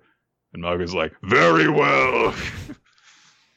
so they have a little they have a little party, of course, and it, uh, inevitably it ends with Magu blasting his eye beam out through the cave while Ruru is blowing her candle out. Well, they do also note it's not her birthday. It's not even It's close. birthday. Like Ruru's like my What birthday, difference does one or two months make? which I was like, I, I I came to the conclusion. So like we all know Naputakun's an idiot. Like he's just a Yeah. dummy. I guess this is also a thing. Magu-chan, I guess, is more impatient than anything else. I really thought Uneris would have been the voice and reason and all this, but I guess she's just so excited for an excuse to have a party or whatever. She's just like, yeah, whatever. The birthday's like two months from now. Who cares?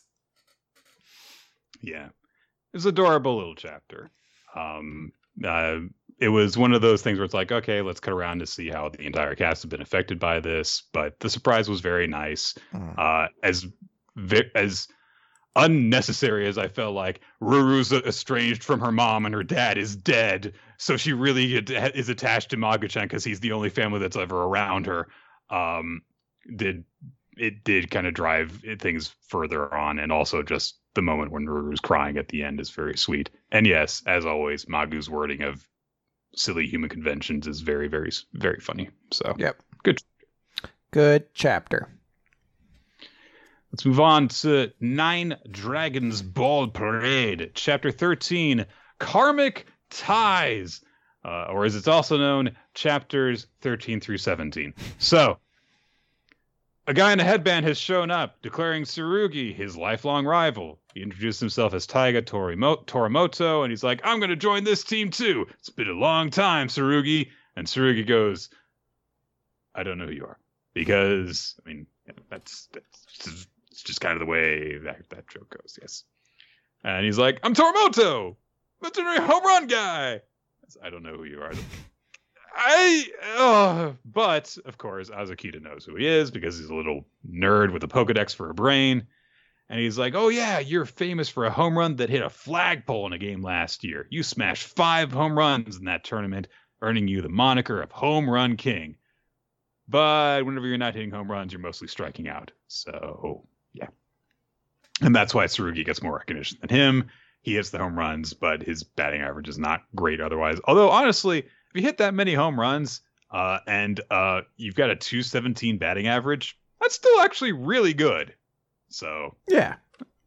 five home five home, five home runs in just under 30 at bats not even not even that 24 at bats that's crazy good are you kidding me so, I'll, sure, I'll take your word on that. Sounds like that's a lot. so uh but uh he's there but Azuki so they say like well you know if Tsurugi the Slayer from Fuchigaoka had played that game they said I bet Torimoto wouldn't have been dubbed the home run king So Tsurugi, you can't run away from me any longer. We're gonna see who the real home run king is. Uh, Tsubaki declares him a weirdo, and Azukita's like, "Shut the fuck up! Don't throw stones in glass houses." But they say, "Hey, you know, that'd be, you'd be a great asset to us, having a slugger on our team." Then we see the quiet guy who has also come along with Torimoto, and of course, immediately, uh, not actually Azukita this time, but rather Tsurugi is like, "Oh, I recognize you." Uh, but then he's like, Azukita, what's his name? I like how they just call him a Pokedex too, yeah. where he's just like, ah, that is blah blah blah. yeah. Io Hor- Horiguchi, uh, from the same school as Torimoto, known as an agile second baseman with excellent base running and defensive skills. And Tsurugi's like, yeah, that guy left a real good impression on me because in one game he stole three bases. Um, not Ichimaru says, I remember him too. He's good with his glove. Okay, good to know. Fielding is a statistic that is not as easy to understand, so we're not going to attach uh, stats to this. So, uh-huh. But uh, Azuki says, like, yeah, apparently, like a lot of schools have been trying to recruit him, but he's turned them all down. Uh, then he's like, "Why are you here after declining all those guys?" And Horimoto's like, "Oh, yeah, elite teams have hazing, so I don't want to go through that." Fair He's enough. very valid. I mean, that is a very valid justification. Uh, so Torimoto's like, yeah, uh, and this is my buddy. He's been like this since he was little. Kokuryuzan doesn't have any of that lame hazing ritual stuff, so he said he'd join with me. And uh, you know, Tor- uh, he, sorry, Horiguchi says this kind, you know, trying to start a new team from scratch is scary, but the whole I bet the whole team is starry eyed, but secretly looks down on me. So he's one of those kind of guys.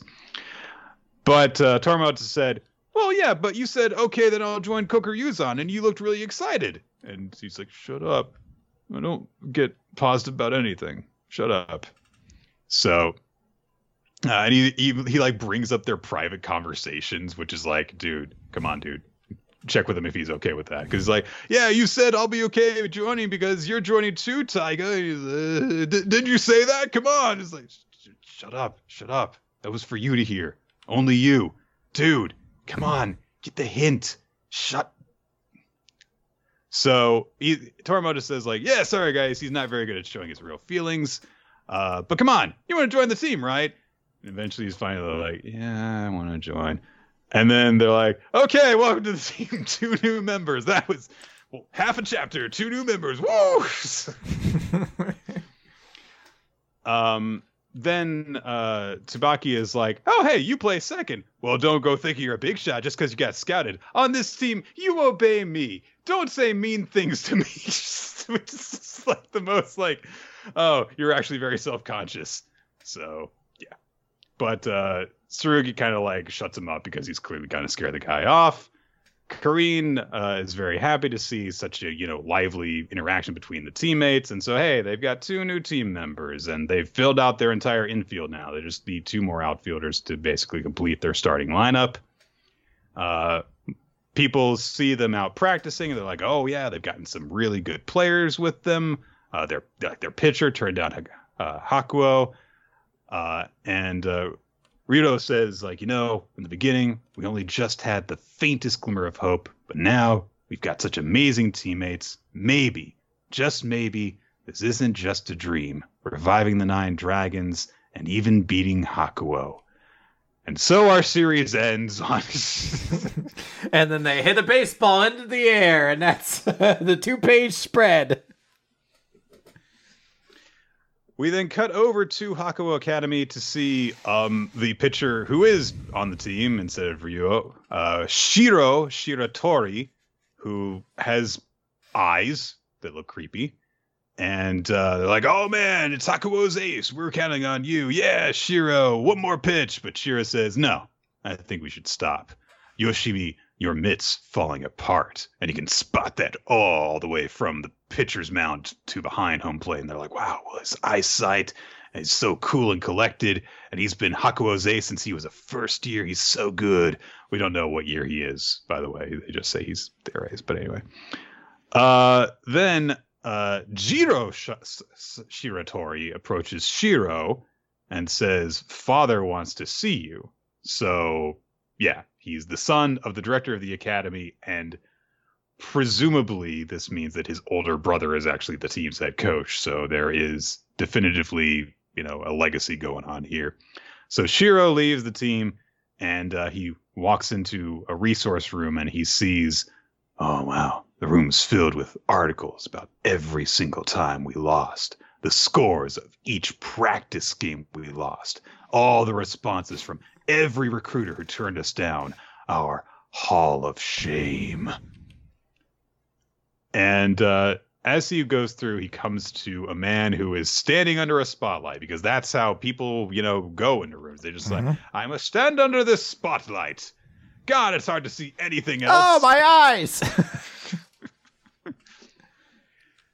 And we are introduced to Shiro and Jiro's father, Kiyoshi Shiratori, the director of the academy, and he says, "A man who can talk about his f- past defeats with a smile is no king. A beating one year ago, a, humili- a humiliation ten years ago, a failure fifty years ago. If you can look back on such things without seething inside," and Shiro completes the line for him, "you may as well slit your own throat."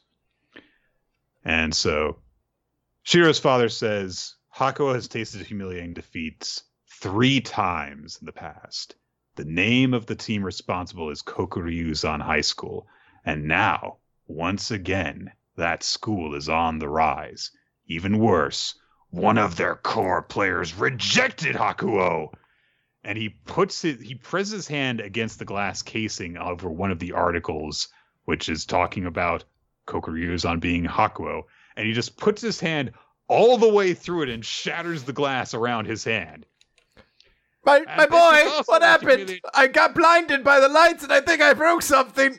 I feel glass. I'm gonna cut myself. Help me. I've cut my limb to ribbons. Curse you, Kokuryuza! you don't pay for this. For this humiliating defeat, I will hold this in my soul forever. Uh, assuming I don't die from the shock. Oh, by clenching my fist in anger, I pushed more glass into my palm. So he says to Shiro, I want you to investigate Kokuryuzan. Find out if they're a real threat. And um I guess he throws the article at Shiro somehow because it goes or maybe it just kind of drifts out of the shattered casing towards him and Shiro snaps his hand as he says understood your wish is my command, father. And he has cut the article directly down the middle and it lands in two pieces behind him. So, where was this like seven chapters ago? Seriously, like this over the top villain baseball team bullshit. We had to build up the team one killer at a time until that was taking too long, so let's do two. um, Which, by the way, is- Wick, the, at least the other three players we just got were teased out. The last two players, if we even get them, are just going to be like, and Chuck and Murphy came later. like they joined. like what? Chuck and Murphy. They just they decided they wanted to play one day, and they were okay. Yeah, Um, Chuck yeah, is an alien. like they wait till the end, the craziest ones. And this was m- Murphy's Murphy was a battle bot they taped a glove to. This is probably my least for, uh, favorite recruitment that the uh, that Kokuryuzan had done, but it's my favorite chapter of the series overall in a little while, just because like, oh, what the hell is this insanity? It's baseball. You're not even the coach. I, I I love the idea of taping up every single time your team lost to create a wall of shame, a hall of shame. It's it's both sides of the room that you have to walk down every time and like that being a motivating thing and not like halfway down the hall you're just like this is a lot of effort for fucking high school baseball. I know it's a bigger thing here than in most countries. This is still way too extra for this. Have you ever seen any of the Mighty Ducks franchise? Uh, I'm sure I saw a couple of them when I was in grade school, but I don't really remember much about them. I'm just I've I've been thinking a lot about it because I've actually been watching the uh, TV show that's on Disney Plus now. It's actually good. Are they good? Okay. surprisingly good. Um, but uh, in the first movie, there's a bit where uh, Emilio Estevez is interacting with uh, the opposing team's coach, who was his coach when he was in Pee Wee hockey, and they're looking around the home ice of the opposing of the you know bad guy team and they're showing like all the banners of all the times they've won the you know the district championship or whatever. And there's one second place banner from the time that Emilio Estevez missed the penalty shot that would have you know won won it for them. And so he suffered humiliating defeat like on the day his father died. Like oh, it was this you know the lowest moment in his life. And he was a 10 year old hockey player. And so the coach they're, they're is just talking with him and he points at the second place banner amidst all these other championship He's like, you know, sometimes I wish they'd take that one down. Like, this is Pee Wee hockey. Why do you guys care? That was the worst humiliation of my entire Pee Wee hockey coaching career. At the time we got second places in the championship. so, oh man, but yeah, I loved it. So, yeah, I, I honestly, I, I like the chapter. I don't even feel that it necessarily sped up that much.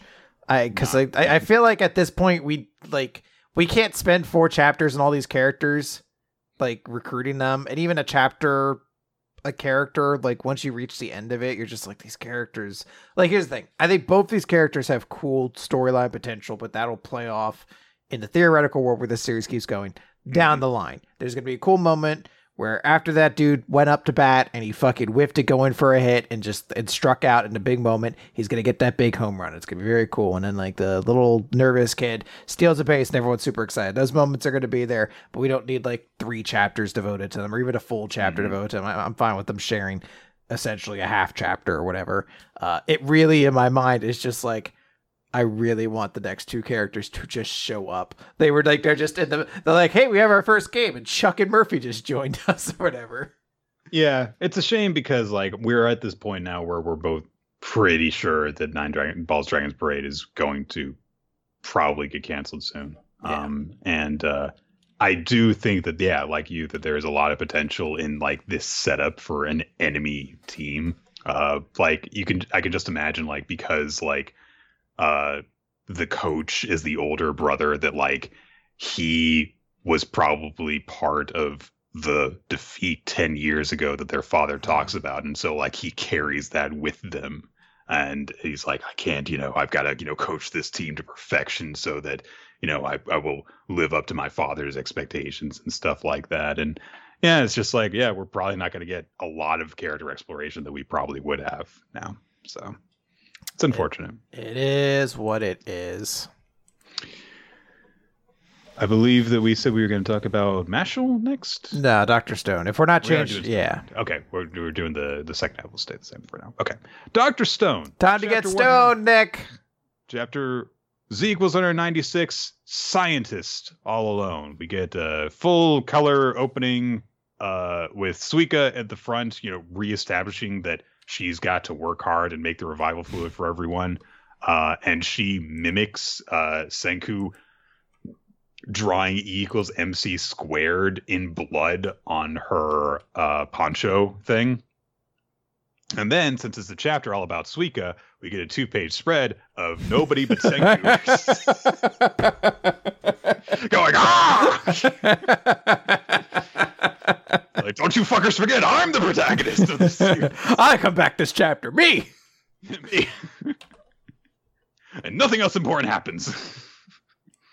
so Suika starts going over the recipe that Senku has given instructions for, and she's kind of struggling to go through it, but she's like, "Oh, thank goodness I learned to read," which is like it's a good point because he's using scientific terminology and stuff. So but she says, I mean, this is still really difficult to follow. Like I can actually read it, but understanding it is very different. So she's kind of peering closely at it and she's like, okay, it seems that there's actually three different methods of creating this nitric acid that I need to create uh, the revival fluid. So she's like, okay, option three, no, that's that that that's a no go. And it says it'll take a really long time, and I want to see everyone to get it as soon as possible. So we're just gonna put this back in Senku's pocket. I love the little details. Like we're just gonna put it right back here, as opposed to just like putting it aside. It's a nice little touch. So she's very optimistic at the beginning. She's like, Suika's first science project. And she's holding her arms up and stuff. And she says, I don't really understand what the directions say, but I'm going to work hard and it's going to work and I'm going to be reunited with everyone. And uh, we get a brief montage of her using scientific tools and not really knowing how to do stuff properly, shocking herself with wires and everything. And uh, eventually she's just kind of surrounded by failed experiments, feeling really down on herself and uh, she looks over to Chrome and Senku and is like, "Man, you guys were always doing really tricky, difficult stuff like this, and I can't do it. It's too hard." Uh, and so she's feeling down on herself because, like, I can't be helpful after all. But then she spots the piece of paper she slipped back into Senku's. I'm not gonna say pocket in his in the flap of his clothes, and he's like, "Well, I ignored this option before, but this might be the only way, even if it does take a long time." And then she immediately sees like, oh, I have to get a lot of poop for this. Great. And we, and we meet the best character in the entire series and my MVP this week. It is a capybara. the you're right. capybara pooping. I, I assume that's already a gif on our, our uh, uh, an emoji on our Discord because it is great. It is a capybara and it's pooping, and it can represent a lot of things. Yeah. Um, they are in South America, so Yeah, that's why. I mean, Capybara. know, capybara. I don't believe that this one is at risk of uh, going crazy and rampaging and destroying everything, though. So, Was there one that did that? Raijin Maru. Oh, right, right, right, right, right, right. That is true. That is true. I was thinking of the time traveling capybara who farts. Uh, I know you were. you were. Bonus pod. uh, so uh, Suika gathers the capybara's stool, but she's immediately like, "This isn't nearly enough poop." And then she's like, "I guess I could make my own." No, no, no, not an option. But then she spots. I, I mean, I know the notion that she's going to need more poop, but at the same time, is the notion she suggests there, oh, I'm just never going to poop again. like, like, like, you're, you're pooping somewhere. You don't have plumbing, I assume, in this new world. So why not poop into the bucket and use your own poop? I don't understand. Uh, also, she is a small girl. It would take her a long time to produce that amount. Again, I'm not saying the amount isn't the issue. I don't know why she just is like, no, I could never. But she spots some uh, gulls or pelicans of some sort flying overhead, and show so she realizes, oh, and she looks in uh, at Chelsea's map again and sees that there is actually a little island that she marked that is great for gathering bird guano, and she's like, yeah, there's, I guess there's plenty of freaking poop over here that I can use for this, and so she does what Senku uh, has instructed her to do, mixing it up with burnt vegetation and burying the mixture for a year. And she's like, "Oh my god, this is gonna take so long." Uh, but uh, we get narration saying that you know this method is actually the traditional one used in Sengoku period Japan, um, and while the goal may seem far off, following every step one at a time leads to success. Such is the path of science. Uh, so she keeps at it, uh, and she's like, "Okay, next I gotta like burn seashells to do a thing."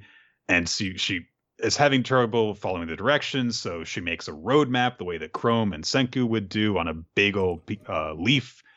Uh, and she figures out, okay, I gotta get this, this, this, and this in order to make finally the revival fluid. And we get another montage of her tending over, you know, preparing the acid uh, with the the guano buried, gathering seashells from the river, picking berries, and she's just thinking to herself as she's working at it, I just have to keep testing even if a whole year of work ends in failure over and over and over again. And of course, if things failed after one year and she had to try over and over again, it's time. It's the moment that everyone said would happen. And I was like, I don't know if that'll happen. But no, it happened. And I guess we're just going to have to believe it won't be that bad. Senku wakes up or rather he's been awake the entire time because he's fucking Senku. Mm. Uh, and he has been counting seconds as he does. And he reaches 236,109,750 seconds and then keeps on counting past that. But then revival fluid gets dropped on him, and the stone around him starts to break. And the first thing he sees is a teenage Suika. And Suika apologized for making Senku wait so long, and she says, You might not even recognize me anymore. But Senku just says, You sure made yourself useful, Suika. Took you long enough. And then he pushed her to the ground. And All right, see ya. and he gets up, and Suika is so happy to see one of her friends uh, awake again that she immediately hugs him. And Senku says, It's only been seven years, huh? You worked quick. There you go. So Suika is a teenager now, which, uh, oh no. Um, oh no. I found But- the best way to deal with it is to just not think about it. Um, okay. Yeah, that's I mean that's a good. And you know what? I will say this. Like I'm trying to think of this in terms of like, okay, how is this actually going to affect Suika as a character? Because she's no longer just going to be like, oh, cute little mascot thing, and people are kind of saying like, she's not going to be able to do her like hide inside of her melon helmet and roll around things. Like, you don't know that. It's a manga. Maybe Yeah. she can't. She just needs the melon helmet again. It's been broken. That's the only reason she can't do it. Um, and you know, like this is obviously going to change the dynamic that Suika has with the rest of the cast.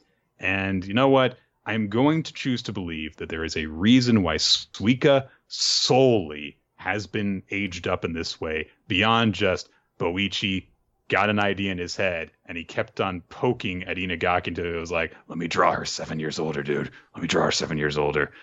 Um, It would be such a weird move if that was his his end goal too, because you're just like, it's not as though the series has a shortage of female characters for you to draw in lewd ways. Like we, we make them up all the time. There's a girl in a cat suit who has done nothing else but be a, a fan service vehicle for you. Yeah. but they're not wearing melon helmets. Well, you could have had someone else wear Suika's helmet. it's just him like, oh wow, shouldn't have. Now that you say it, I realize I guess I could have. Uh, all right. but yeah, I mean, like this, there, I mean, one character solely being aged up in this way. Well, and I guess the dog got aged up too, but whatever. Um, could lead to different interactions b- between the cast, and maybe our character will be slightly different. We'll see how that goes. I hope that it is for reasons beyond the one that everyone has been saying it's going to be about. So, Yeah, I, this, on its own, this was a good chapter, by the way. So, Yeah, I think it's a very good chapter. Um, I'll be curious to see where we go from here. I'm just excited that Senku's back, and we're gonna we're gonna get things going again. I want to find out the consequences of everything, basically. Uh, because obviously, yeah, I mean, like everything being put on hold for seven years is going to really affect stuff. How the hell are things going to be going over at the village and all that? Um, and uh, how are things going to affect what they're going to do with Y-Man? So, Yeah. All right, Nick. Let's talk about magic or Mashle, Magic and Muscles, Chapter 62, Mash Burnedead, and the Great Danger. So we're introduced. We're introduced to Cell Wars as greetings to all of you, and then uh, kind of casts a spell that seems to stop time. Everything goes reflected in reverse for a moment, and then suddenly uh, there's an army of guys just standing around Mash. I'm sorry, I just realized that fucking owl that stole his cream puff is frozen in midair. I just wish the the owl had had a cream puff when they did it. the remains of, of Mash's cream puff. Yeah. Uh, but there is a whole group of people. It looks like from this image we can see four. It looks like uh, we could see Yeah. Cell War and then two other people. Be uh, besides Innocent Zero. Sorry. Uh, so Innocent Zero goes up and grabs Mash along like the cheek and is like, "You are so beautiful. I didn't think I'd find you alive. The despair I felt when I thought I lost you." My dear sweet son, bum bum bum. Once I've absorbed you, I'll be complete. Let us go. And uh, then someone yells out, "Stop!" And who should it be but Wahlberg, who says, "I am not going to simply hand him over." And uh, we get narration saying, "The old man doesn't blink an eye at dark magic capable of stopping time, but we were already prepared for you, Wahlberg." I've got scissors. so a guy whose gimmick seems to be having scissors walks up and then gets the mental image that he is just being bisected by an axe, and he's like, "Holy shit, is that that dude's rage? What the fuck's going on?"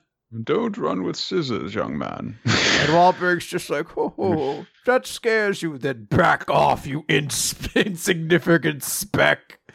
And the dude's like, "Uh."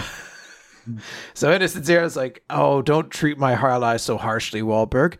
You'll make me sad." So Wahlberg's like, all right, what's your true what's your true goal here? And he's like, my goal is only to become the perfect human, undying, forever beautiful, powerful. That's all I want. What banal goals. You would sacrifice countless lives for that. And then uh oh, I guess that's actually Wahlberg saying that. The speech bubbles look like it was coming from him. Uh Wahlberg's just like stealing magic, causing suffering, even killing. And what's the problem? I don't I don't get why it's so hard to understand. My family exists for my sake. Mash Burnedead is no different. He exists for me. He's mine, so I'm taking him home. And uh, Wahlberg just says, It would seem we're destined to be opposed. Mash Burnedead will become this world's beacon of hope, and if you wish to take him, you must get past me first. And we see he has those triple lines start bleeding through, just like we saw with Rain a while ago as he's summoning his wand. And then Innocent Zero's doing the same thing. It's been decades since we last crossed wands. And they summon their wands. Wahlberg summoning Uranus, god of sky, and uh, Innocent Zero summoning Kronos, the god of time. They both activate their Bankais. Yeah, pretty much. Uh, so Uh, this is uh, kind of continuing the uh, thing of like really powerful wands and stuff being named after like Greek gods. Because we saw Ares uh, before. Mm-hmm. Um, Kronos. So I'm curious. I'm trying to remember if he is at all related to the Titan Kronos. But uh, Kronos has been confused with, or perhaps consciously identified with, the Titan Kronos, who was uh, associated. He was like a Zeus's father, so I was trying to figure out if there was some sort of like specific connection between their wands and the uh, one of the one Greek of them pantheon sense. Yeah, isn't uh, like or people, Roman I, pantheon. I was gonna say I've heard people saying Uranus is the father of Kronos, so people were suggesting the idea that maybe this is like the family line, like here Wahlberg, mm-hmm. Innocent Zero, Mash, like that might be what the implication is kind of here. Uh, yeah, it was, uh, Uranus mated with Gaia, and she gave birth to the twelve Titans, including Cronus, uh, whose name at least bears a similarity to Kronos, the god of time. Uh, so, but uh, yeah, um, it's uh, you know, there's no jokes. There's no jokes in this yeah. chapter. no, it's a very straightforward chapter. Um, it's revealing a lot of stuff, or at the very least, suggesting a lot of stuff about Mash's actual uh, background but I do appreciate the detail that like everyone is frozen in time, so no one is privy to this conversation that uh, they're having. So nobody knows about this stuff that they've just dropped on the audience.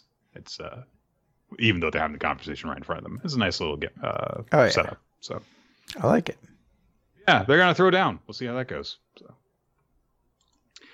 let's move on to One Piece chapter 1013 Anarchy in the BM, parentheses Big Mom, which is an odd title, but it is the title. So, yes.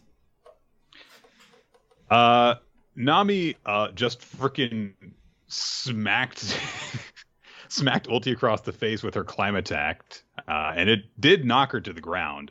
But uh, Usopp is silly. He's like, "What are you thinking, Nami? We, we got, we've got to run. You can't fight her." Uh, he's also cradling uh, Tama, who seems like she's just been completely knocked unconscious by when Ulti slapped her. She's bleeding from the mouth. Uh, but Nami's like, I mean, she was gonna chase us either way, so yeah. Yeah.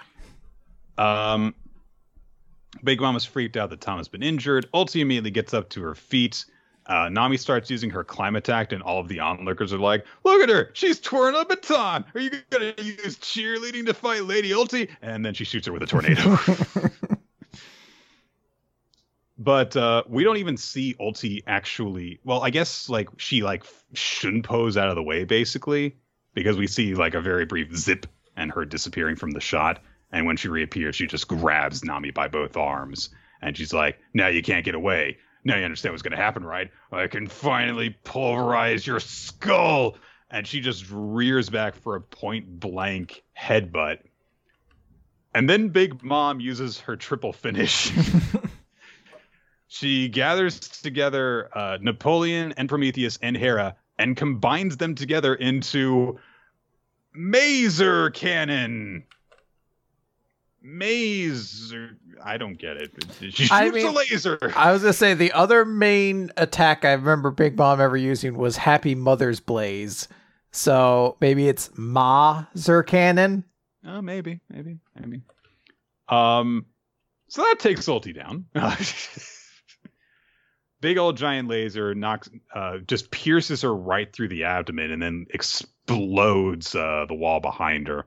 And uh, the three uh, soul items are all celebrating together, like, "Yeah, we did it, Mama!" Uh, and Big Mom, of course, is pissed off at at, uh, at Ulti for hurting uh, Otama. The people looking at her are like, "I thought we were in an alliance with Big Mom. This is scary." uh, Usopp is like, "We should run." Uh, Tama, of course, is worried about Komachiyo, but Usopp's like, "Look, we can't do anything about that right now. We'll come back later." And then Nami spots Zeus coming around the corner, and Zeus is kind of like, "Hmm," because he has spotted uh, Hera, and uh, they're all, of course, chum- she's all chummy chummy with uh, Mama's other soul items, and uh, Prometheus is like taking credit for it, like, "Hey, you know." You're here because I asked I asked Mama for a girlfriend, so and she's like, no. He's like, oh. Uh, and then uh, Zeus is looking at all this, and he's like, "Who's that girl, Mama? Oh, who is she?" And then he spots Nami, and he's like, "Hey, Nami!" And she just immediately like turns away from him. and so Zeus is sad again. So Big Mom's like, "Oh, there you are, Zeus." Uh, oh yeah, so we've got a new member, right, Mama? Yeah, we'll be a tough foursome working for you, right? No, I don't need you anymore.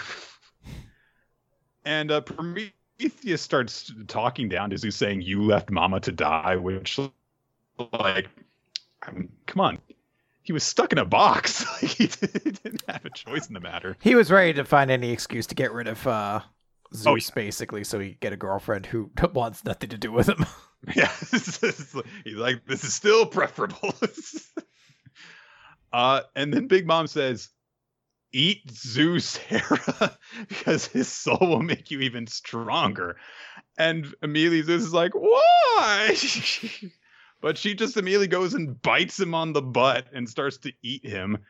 And Mom is like, uh, because Zeus is like, "Oh, listen, don't kill me. I'll just, you know, I'll leave you alone. I'll never bother you again." And Mom's like, "I've got, I put my soul in you. That'll make you a soul thief. So no, let her eat you. Give me, give me, make me stronger." And uh, then she turns towards uh, Otama and she's like, "Right," which is, I mean, I don't even know what she's even like looking to her for agreement for. But she sees that Otama's being carried away, so she just snatches him her out of uh, Usopp's hands and is like, I'm going to put you somewhere else. You stay right there. Those are the straw hats, and I hate them. Uh, she d- begs them, Big Mom, to leave them alone. Uh, and Zeus calls out to Nami at that point as he's got like big old bites eaten out of him already. He calls to her saying, like, I'm sorry I tried to kill you before. I was a coward and I couldn't disobey Mama. I was trying to save myself, but I'm just, I'm sorry. And Nami's like, I don't care. I told you, we'll never be friends again. And Zeus says, I know, but they won't take me back either, and I'm alone. They're gonna kill me, and I don't want everyone to hate me when I die. So he says, It's fine if you don't forgive me. Just watch. I'm going to rebel for the first and last time. At least I can make it up to one person as I die. And he starts getting all black and stormy and lightning's coming off of him and he's like, Run for safety, Nami! This is how I want to be remembered! And Nami calls out, Zeus! And Big Mom grabs Zeus and he's like, Oh, I ran out of energy. so that didn't work at all. And uh, she starts to take his uh, soul to give it to Hera. Um, and so Nami in at, at the last minute is like, "Oh, you're so useless. Fine, come on, Zeus. Here, I'm gonna give you some black balls. One last gift. Eat these and try to get away." But it doesn't matter. His soul's being sucked out. He won't even eat his favorite snack, and Hera just eats them instead. Oh no, she doesn't eat them. She just eats Zeus. That's that's right. So, so Hera's even stronger now. So things are really bad for the Straw Hats. Uh, um, they snatch up Tama again because they ran around Big Mom, I guess. Uh, so they try to run away, and Big Mom is just like, "What's up? Why are you running from me? I hate it when people leave me. It means I have to kill them." Which, Big Mom logic for you right there. She tries to attack them. She comes down with Napoleon, and then a metal hand grabs the blade, and Kid smashes her into the ground with a big old metal hand because he has arrived and uh, he's going to fight her now. Uh-huh. Because, um, yeah, he's much more on Big Mom's level than Nami and Usopp are. So, yeah. Uh, everyone's shocked by Kid's appearance. He tells the Straw Hats to get lost. And then we cut away to one last scene the roof of the Skull Dome, where Kaido is disappointed. because the outcome was obvious to him. You gained a powerful weapon and let it go to your head, boy. Human beings don't give up hope. No, they can't give up hope. That's the problem. It's been a long time since I got worked up like this. I failed. I should have simply cut off your head and announced my victory to everyone. And as he covers up his eyes with his hand, we cut to Luffy, who is seemingly unconscious and falling over the side of the of Onigashima, as Kaido says, because now they'll keep believing that you're going to win, won't they? And uh, we're not getting a chapter next week, so we have to uh, wait a while to find out uh, if uh, Luffy hits the water and dies, which he definitely will. So. Yep, this is how One Piece ends, guys. They said it was going to end in five years, and say when. Yeah. It's just it could have been any time. Yeah. So uh, a lot is focused on uh, the stuff with uh, the Big Mom group this chapter, uh, mm. s- switching up how that's going to play out and stuff. Um, it did definitely look like Zeus just got straight up eaten, but I'm sure that that can be reversed because it's mm. One Piece and almost nobody dies.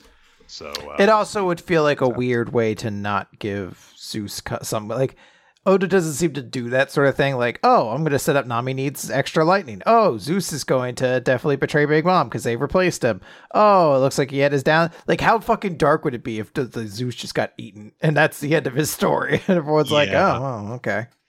Zeus's body is still around, it seems, because Big Mom had him in her hand and then she pushed the soul into Hera's mouth.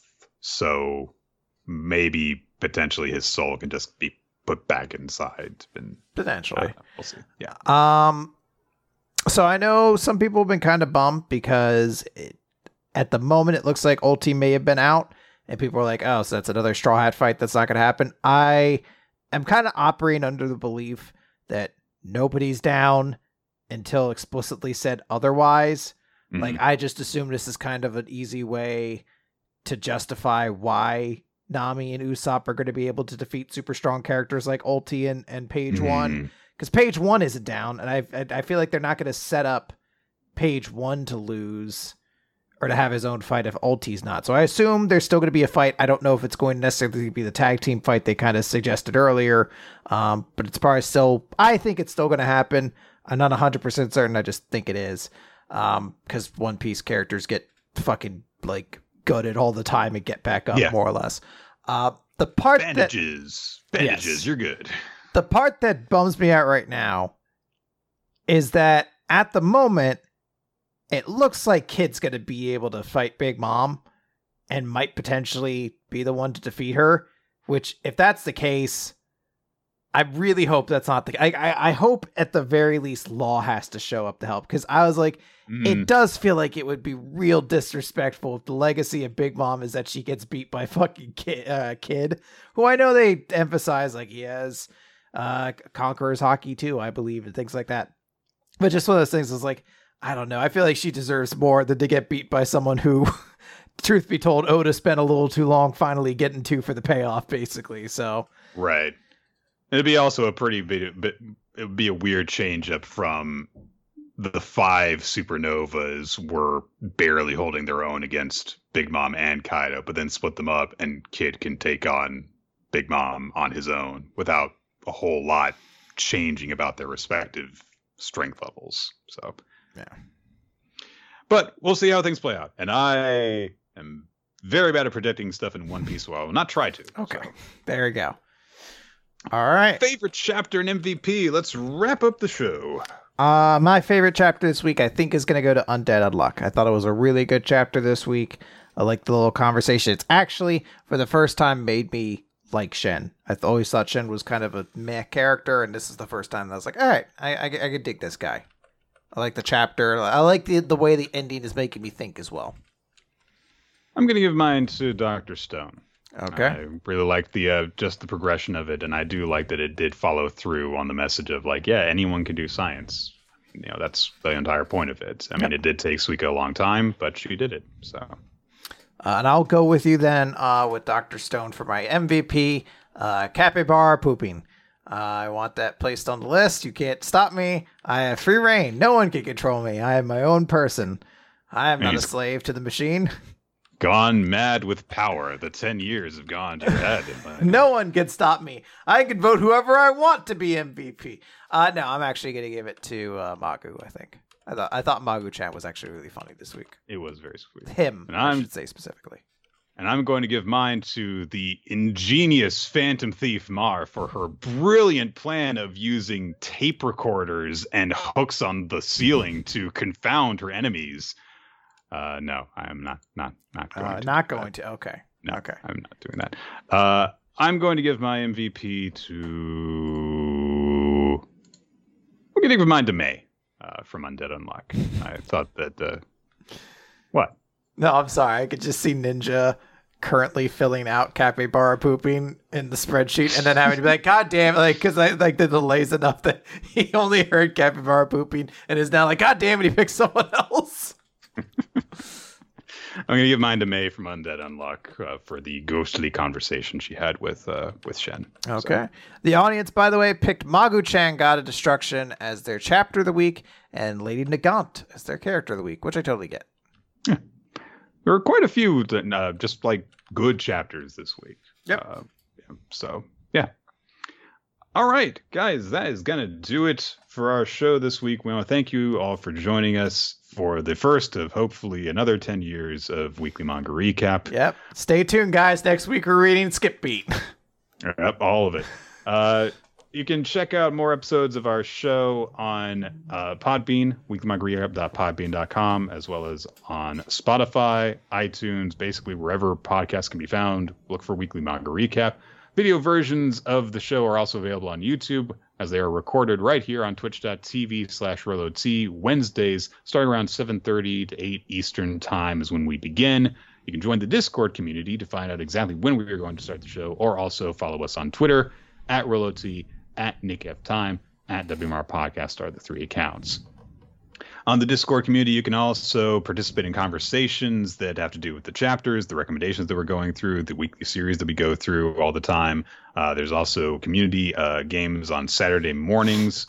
Uh, and uh, you can also use that to find the Google Doc that is maintained by Ninja X3i that keeps track of all sorts of stats associated with the show, including series that we have taken as recommendations, and also you can add your own recommendations to it and ask us questions for an eventual Q and A episode.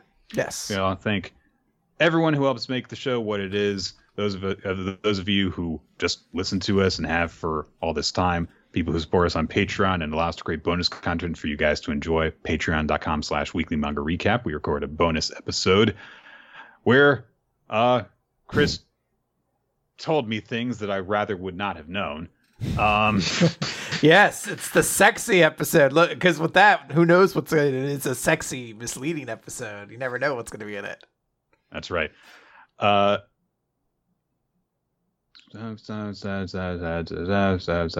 Steve Man, our target artist, you can check out his artwork wherever boobs are allowed to be drawn on the internet. And the creators of the opening sequence for the video version of the podcast, Winslow Dale Chenner and Milo Jack Stillets. Yep, that's going to do it. Uh, so, thus, we have now ended 10 years of weekly manga recap. Um, how do you think we compared to the Infinity Saga in the MCU? Because that was another 10 year project. I guess it was, yeah. Um, well, we didn't have that moment where uh, Captain America picks up Mjolnir and everyone goes, "Oh, Oh, So- don't we? How Oh, about cool would it have been if I'd had it there? It was Oh, just sitting there the there, whole I'd- time. I had nothing. I have nothing down here. That's why I had to leave early. I forgot my water somewhere. If I did, holy shit. Well, so I guess uh, you can say that uh, the MCU is much better at planning ahead than we have always been because uh, we are still kind of doing this show by the seat of our pants. So, no, we're a well oiled machine, and no, no one can say any different. You jerks. I'm sorry I didn't say anything there because I was too busy drinking some water. So Oh, uh. I we really, uh, we've got to fix our chemistry, Nick. Yeah. 10 years and we still don't have it. Damn. Nope. Goodbye, everybody.